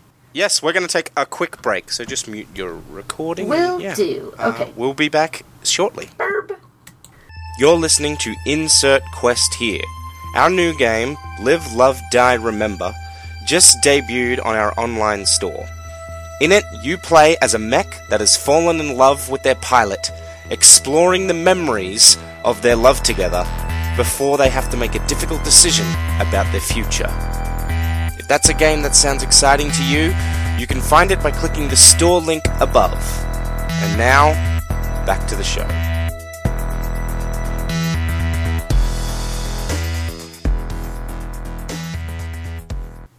All right. So we're going to do our sort of last bit now. Um, finally, the fifth scene is when we face the apocalypse. We can see the faces of the riders from another world as gravity blends between the geological colossi. We can meet the other riders on their world with a powerful leap. The planets move to intersect, and as the clash of rocks and rendering of stone splits the air, powerful storms burn up the atmosphere. There is no denying that this is the end of the world, of both worlds. We must save who we can, move them to far ends of our home. We must do the impossible and find safe havens for those we love as our planets collide. If our bond is strong enough, we can push ourselves past the limits of what would be possible alone. However, if our bond splinters, falters, harbours any imperfections, the day will be lost. We will live on small worlds, and with this collision, however apocalyptic as it may seem, there may be hope of a salvageable future. Riding through splintering spires, moving mountains, collapsing cliffs, and breaking bluffs. We ride on wings that grow fatigued. We must push, push, push to the end. Now is time to tally our bonds and determine our fate. Consult the bond tables to determine how the climax of the story ends. All right. Now, interestingly, does that mean we consult the bonds chart before we do the final scene? Um, I'm gonna assume no, because just looking at the Bond results, it says when we face the apocalypse, after when we face the apocalypse, count how many bonds you have wrapped around your grasped hands. So it's after when we face the apocalypse. so we describe what's happening during the apocalypse first. Yes. Cool. All right. Um, let's see. um, all right. I think I have my number. I'm gonna shoot for five, and we'll see how close I get. Okay, I'm shooting for three. Interesting. Cool. Um, I think as these planets are drawing closer, you know, where more and more of the riders are like trying to get people to safe places and like no one really knows what's going to happen. I think there's a lot of like, oh, we'll just get them into the castles and stuff. It'll be fine. Like, Right. we'll just have to endure. And then I think we see that flash as the two planets collide and the atmosphere starts to burn. Mm-hmm. And I think, I think maybe we're at like a castle, and you're up in like a spire where they feed dragons. It's like the dragons are like hanging off of the spire Okay. um, eating from like a, a dragon type bird feeder. um, and I think I'm down below, like in, you know, making sure the people we've helped rescue are safe or whatever. And then I s- hear, I just hear this song, and it's just a song of everything. It's like a song of like rushing and fear, and it's been building for, I mean, probably since we met. Um, and now it's like at this crescendo, and then I just hear it like cut, and it's like all I haven't, I hadn't realized the song had existed until it stops, and then I just like glance up to the sky filled with this shape, this shadow, and then glance to you as the sky becomes bright red hot light. And I am just sprinting before anyone else really re- like I'm sprinting and then there's the roar of the sky igniting. Uh, and I'm just running through the town trying to get to a point where I can dive off this castle. So And what are you doing as you see me start sprinting? I was I was definitely um So you were not like directly feeding the the bird feeder of dragons, right? You weren't like. No, I think that that's like a different part of this Okay, place. so I'm definitely perched at this bird feeder of dragons, and I'm I'm I'm surrounded by these few, and there's not many. There's not many dragons that I think that have proved their like almost quote unquote fealty to to humanity, I guess at this point, and um, they are are sitting there, and I don't think they have the same bond that we have because I feel what almost sounds like a whistling, this high pitched, enclosing whistling and I'm scanning the ground for you and waiting for you and getting more and more tense as I'm I'm readying myself for you to arrive. And then I all of a sudden look up at the sky and I see that turn this bright red and I know you're running towards me. And I dodge out of the way and I take a dive as all of a sudden this meteorite plummets through the sky and lands directly into the neck of another outstretched dragon reaching towards this like dragon bird feeder. Mm-hmm. And I see this in my periphery, but I continue diving. I fold my wings towards my sides and I dive towards where you are. And as you're diving, I'm like looking towards. I'm looking for anything that I can dive off, and I'm looking towards your intersection as I watch the the meteorite start to shot like rain down on this place, and um, and I like spot like a wagon, and I just saw, and I uh, and I just like run up it, up it, and then like push up and heave myself up onto the wall, and then I'm running along the wall, and as my foot like lifts up off of a part of it, a meteorite just like destroys that section, uh, and then I'm running uh, towards like this crane, and I just gra- run along the arm of this crane, and then I just dive into the air uh, as uh, as you uh, draw close uh, and then I am, uh, and then I am on your back as we're flying. I feel I think, yeah, I feel like we're flying, and and not only are we flying, but at this point, the the the energy of the heat around us resonates with the heat that's within me, and I I feel almost like a a, a torpedo just like bulleting through the sky. I I don't have much control over where I'm going, but I have enough control to just as much as I can angle ourselves out of the initial sort of um like anguish of that the initial meteorites, the initial boulders falling down to the ground. The the the sky has turned into a roiling sea. It's it's bleeding fire. The the clouds are made of gas and falling stars and I am dodging as much as I can. If I didn't have to use my wings to fly, I would use them to shield you. I think as I can see this town of people, this this this not town, this city of people that we have brought together and helped, um, like bring to a place that we thought might be safe in the shadow of this mountain, and we can see and see it being shredded by these meteorites and like I look out and I can see other bastions on the horizon being destroyed. And then I look up into the sky and I can see the other planet and I can see it like cracks forming in it and it ripping apart and breaking into chunks. And as I look out across the world that we live on I can also see like walls of flame ripping up out of the ground and I just start singing this song of terrified hope as I realize that we are going to live in a world of islands. Oof. Uh, as I see what we have to do. And what we have to do is get people from the bits of ground that are going to crumble away to nothing onto the bits of ground that are going to stay intact.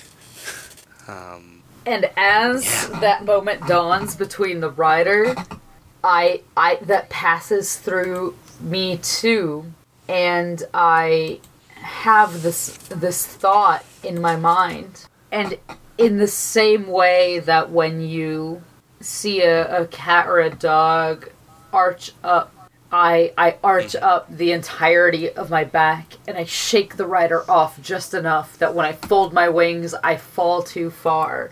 And that winged suit that they have, that glider kind of thing that they have at this point, Mm-hmm.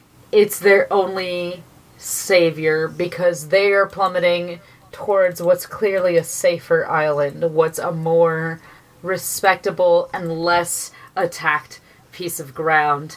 And I rush headfirst into a place where there are boulders and meteorites plummeting in, and I see an entire group of people huddling within this longhouse, hoping that they won't be destroyed because the ocean around them at this point is burning. And I just dive headfirst in, hoping that my rider will glide and will sail to safety as I plummet into this longhouse, ready to save those who are trapped within. I think as the heat is like building around us, um, as I'm plummeting through the sky and you're going towards these people, I close my eyes and I can hear for the first time other riders and dragons singing. And it's being carried through the wind, and it's other people like us that can see the path forward. And I curl the wind and song of them around myself and cool myself against the heat and harden myself into an air blade as I cut through the sky. And I'm just weaving what I can hear into a unified song and trying to pull all these other this this these this choir of other dragon riders together.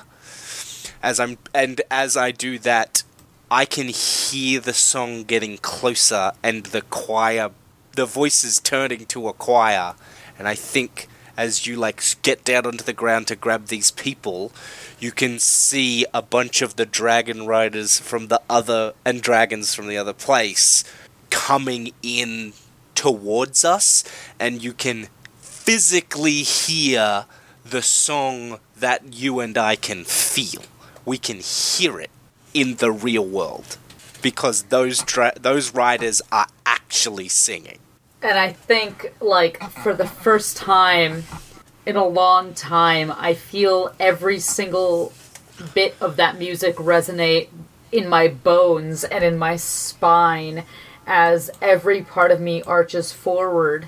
And i i feel like my heart is set afire as i am plummeting through and dodging between all of these burning meteorites between all of this falling sky and desperately trying to save who I can. I I pinwheel through the sky and I dodge around other dragons and riders in the same way that a spiraling piece of grass or a feather in the wind lost would seem, but it all has a purpose and it all has a meaning because we're all communicating with this invisible song. The air is covered in smog and smoke and ash, and we can't see a thing, but our song is what guides us through. We don't need to see. My eyes are scorched, and I feel like I'm going blind with the heat and with the redness surrounding me, but the song is what guides me through. I can hear the song of people's hearts, I can hear the irregular beat of their panic, and I can hear the steadfast beat of my rider, and that's all that I have to go on as I dive between rocks falling and islands collapsing. And I think the people as that I save. I, think as we're like diving down, I think one of those boulders that you're dodging, you see like s- some more people to try and save, and as you turn, I can see, uh, I see, um, I see another group of people and I get distracted in that moment and overwhelmed by there's all these people we need to save. And I think one of the boulders you're dodging clips me. Um, and I go tumbling off of you and sl- and slam down uh, into a bit of ground rushing up past us as you as you head on, and I'm just staring up at the this huge burning ball of fire that's coming down towards me, just paralyzed as my song starts to drop away. and I I let out. I have an entire longhouse of people on my back. I have a whole rally of uh, like of, of people upon me, and I let out this shriek that is so piercing and screeching and loud that some of them their ears bleed from the agony and the pain. And the second, the moment that I get to a piece of solid ground, I shake them off as I would fleas before I finally be able to dart for you. But in the moment that you needed me most, I was unable to run to you. You were looking up at me with any sort of hope, but I was not there for you.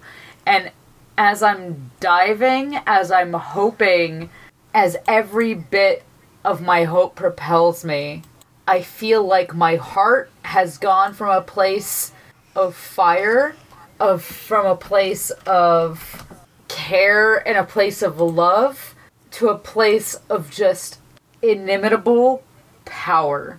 And the more that I am flying towards you, the more that I am desperately angling towards you, the more my body turns into the same level of power as the meteorites falling around me, as the walls crumbling around me, as every bit of land that has existed before me and after me. I am of the same molten power, and I am rushing towards you.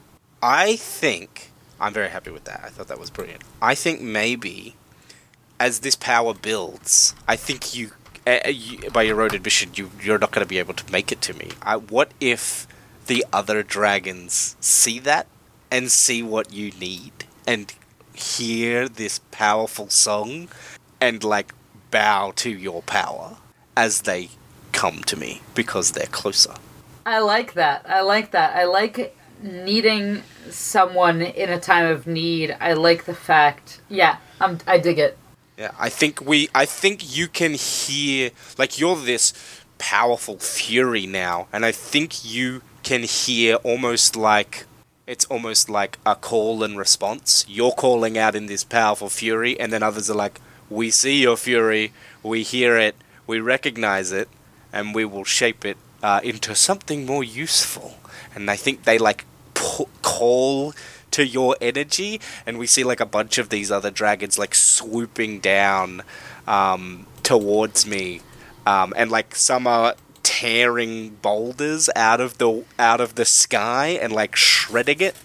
Um, and I think we maybe see like one like open its mouth and a trace of lightning just exploding a rock as one as one nimble little dragon scoops down and I put my hand up into the sky in like terror covering my face and it just grabs my hand with its claw and pulls me up towards you and then like lets go and catapults me through the air as I'm like hurtling towards you.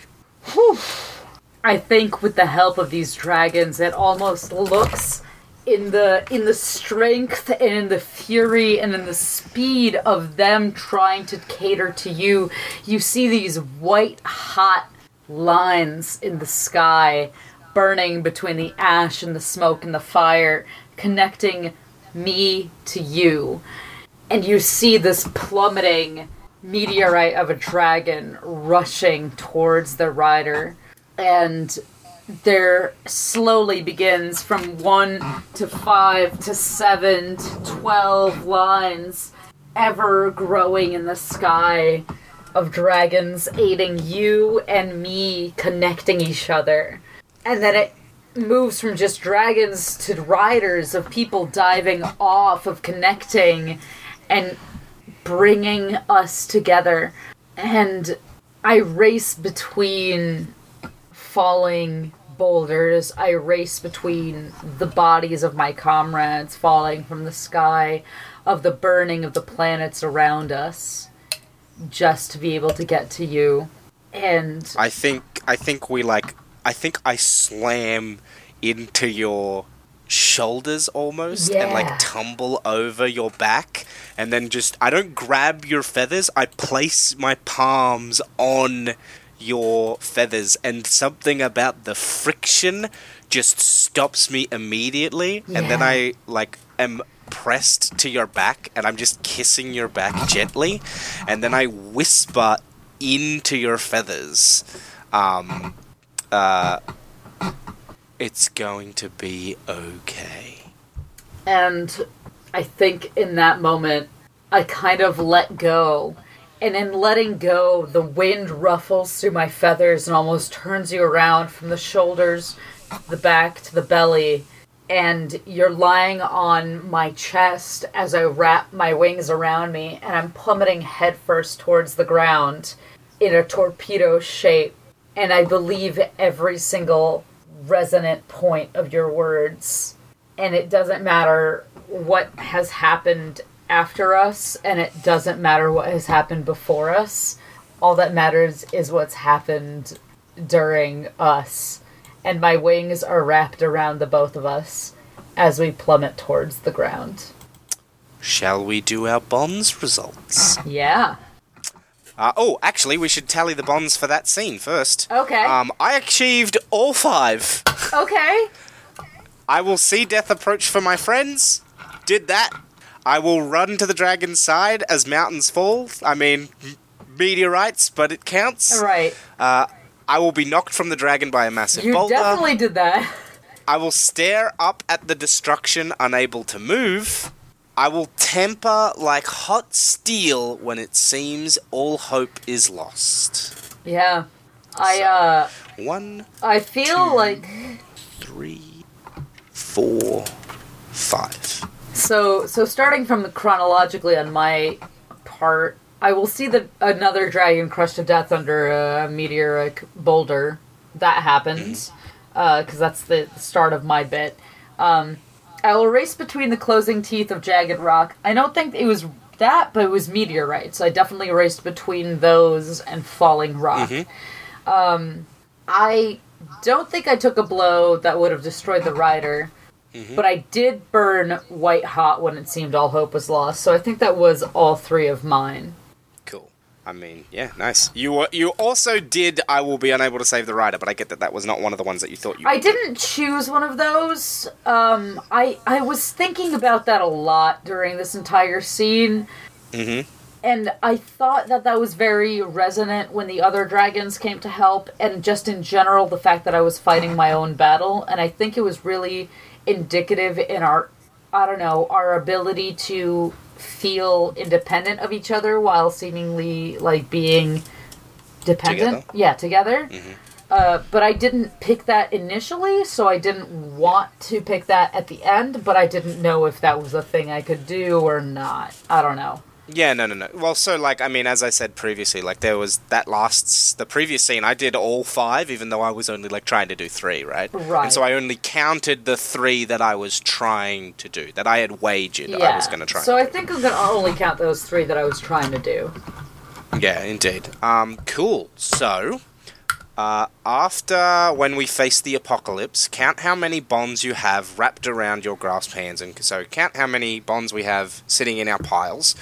You also have in your pile the starting one because I purposefully didn't put that in mine because you said that you were going to take one for beginning. Yes. Um, because yeah, we don't have we have separate piles, unfortunately. Okay. Um, whereas if we were sitting with one another, you would we would both we, you would have placed that one in the pile, and then I would and then we would have started placing our other ones in the same pile. Okay. Okay. Okay. Or if we were around one another, we would have yeah. Anyway, All right. uh, so I have okay. I have my number.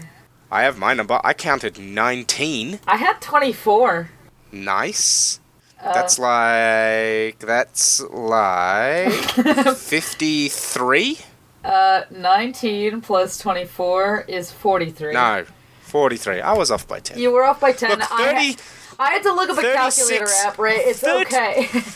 36 plus bonds, the Smith's Forge holds no candle to the flame of your hearts. You both live, having saved many. Your eyes look to the misty sky, and your hearts look to the future. You give, you each get five images to show. Interesting. All right. Once the epilogue ends, oh right, the epilogue is when we saw the end. There are these are the final words of your story. This gives us the opportunity to show images of our fate based on your bond results. Um, you will have a varying number of images available to narrate. This scene is a montage with small images of moments meant to represent fuller action. Um, take turns with the writer starting first. Use the epilogue to wrap up threads, to put a cap on emotions, and to provide what closure we can. It may not be possible to resolve everything that came up during play, so choose wisely. Give narrative priority to what you think is important. If you received a good ending based on the amount of bonds you had in the final scene, narrate how your lives recover after the cataclysm. If your ending was less than favorable, nar- uh, narrate still images, debris floating in the mist, or images of grief. So, writer goes first. Fuck, we got five of these to do. yeah, we do. Um, I'm going to try and keep it snappy. I think we see we see a storm passing and opening, and a beautiful light shining across a sea of floating rocky islands, uh, floating in a sea of clouds.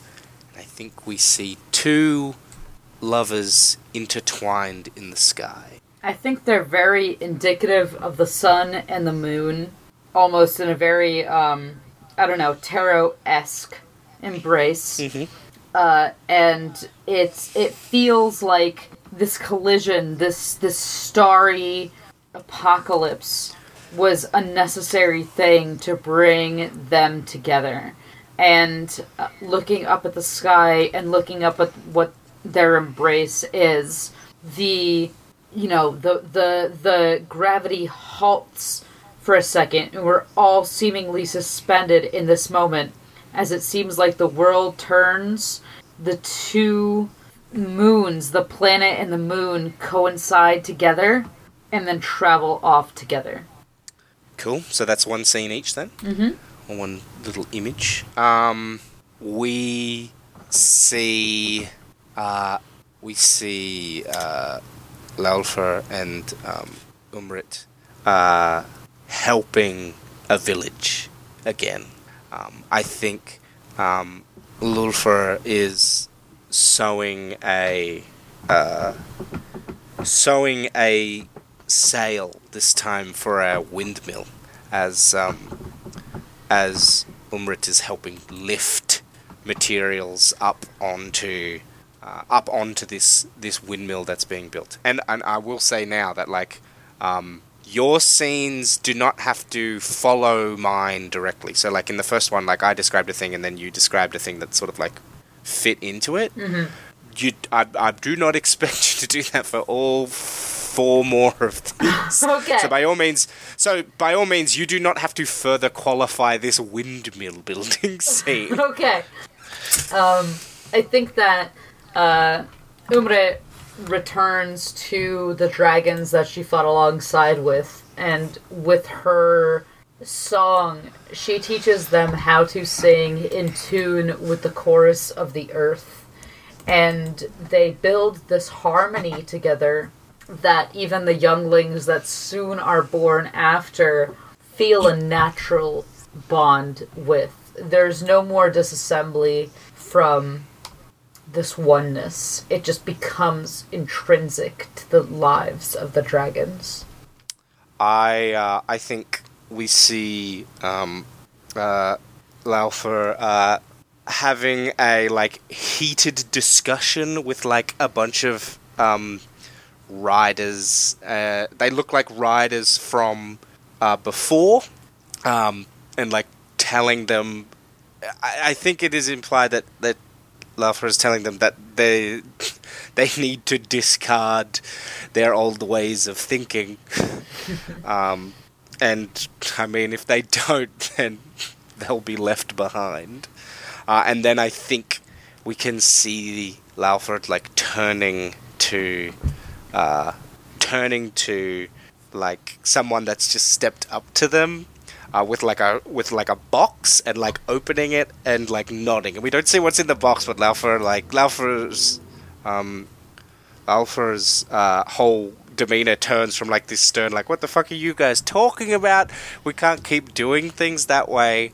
Uh, and then be like, "Yo, what do you know? You were never part of the blah blah blah blah." It's like whatever. And then like just like giving them the hand, they turn around and like, "Oh yes, this thing that's actually worth my time," as they're excited for whatever it is that they see. And I think there's definitely an image of um, Laufer and Umrit kind of running at each other. There's a little bit of a bog in the forest, and it's a bit of a dip in the hours that they have restoring villages and taking care of other people and each other. It's a moment that they have just for each other, and they're running at each other. There are fireflies. It's dusk. You know the the the whippoorwills are beginning to sing. The uh, overall sun is beginning to set, despite the fact that there are probably meteorites in the sky still slowly falling that are still burning, and they run at each other. And Umrit, you know, bundles up Laufer in her neck and spins him around and lands him on her, and they spend an evening together. I think we see a older uh, Laufer and uh, and Umrit uh, standing in like a very curated grove of trees, and like these trees have been wound to intertwine with one another, and they're sort of like laid out in the shape of a building, like a floor plan of a building, but it's open to the sky, and we can see dragons circling overhead and a bunch of riders um, that look riders without armor and without huge powerful weapons.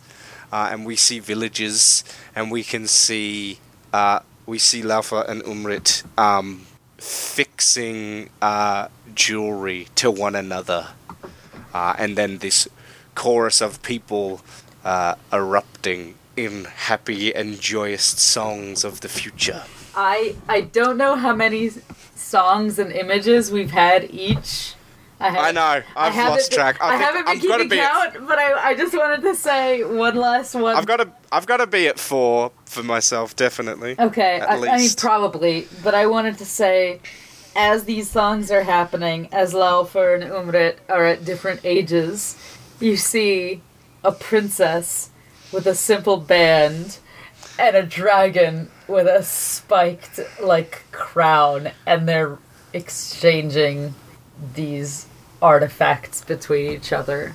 As Laufer and Umrit are the um, Are like watching, uh, sort of like officiating. officiating yeah like they're not related they're not they're more part of the audience than anything else but they are there as guests of honor Yeah.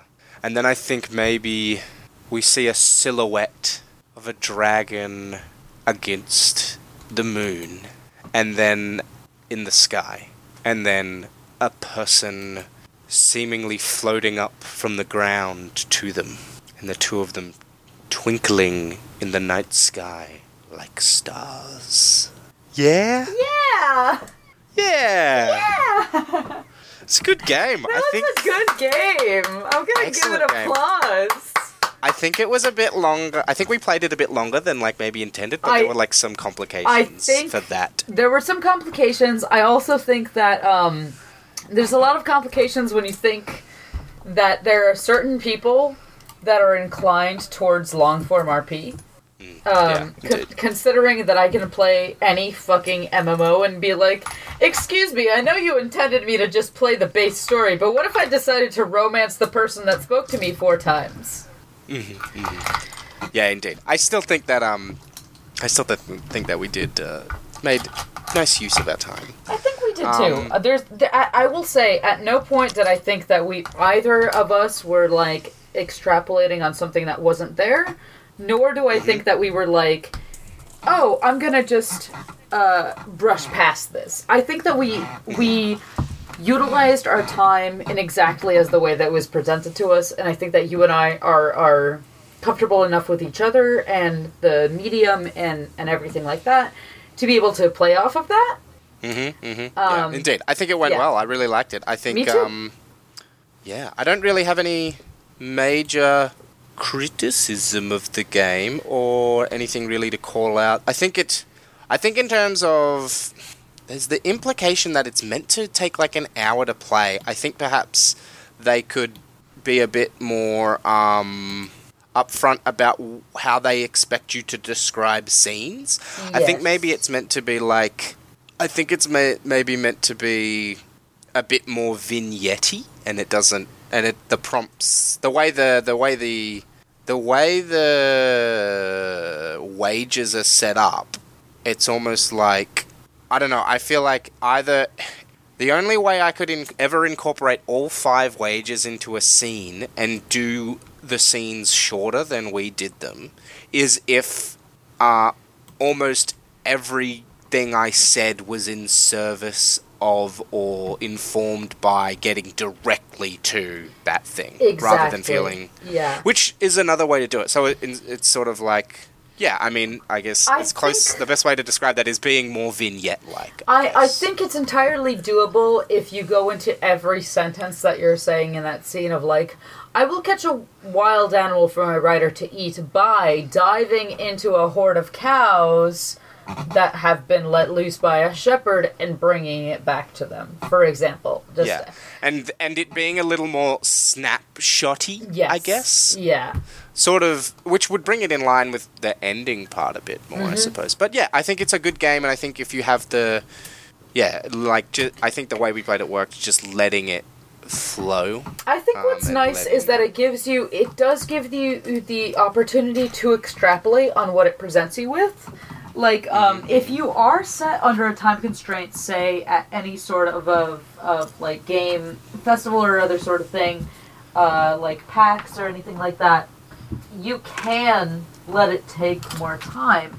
But um, if you have to speed it up, you can do that also. Like Yeah. playing you and me, chilling, doing whatever, fine. But if you have somebody be like, I dive towards the pirate ships, I decide to burn them all with my breath and cannonball as I do so, is an easier way to say than Yeah. like, I let the song of my life burn a fire within me kind of yeah thing. we we purposefully were adding in more detail because that was what was appealing to us yeah. but yeah i thought that was really good and i really enjoyed playing it with you Yeah, I enjoyed playing no. I enjoyed it so much, Ray. That was delightful. Thank you for letting me know about it, and thank you for letting me be the dragon. And I, I'm just so that was honestly so awesome. I need to take a, a picture of my notes. I did a little bit of a drawing that I'd like to uh, do a watercolor of later, that's cool and um, yeah it was a lot of fun. I had a great, great time. Yeah, fantastic. I really enjoyed it, and I really enjoyed playing it with you. Um, if you like listening to this uh, episode, you can find uh, other episodes with Nika on our website because we did do Night Witches together. Um, and you can find more little intimate games like this as well, like our Live, Love, Die, Remember games. There's two of those, which are very intimate, although those are both single player recordings. Um, uh, let us know down below if you enjoyed listening to this, and let us know if you'd like to hear, uh, yeah, hear more content like this. Uh, but for now, farewell from the past. I'm Ray.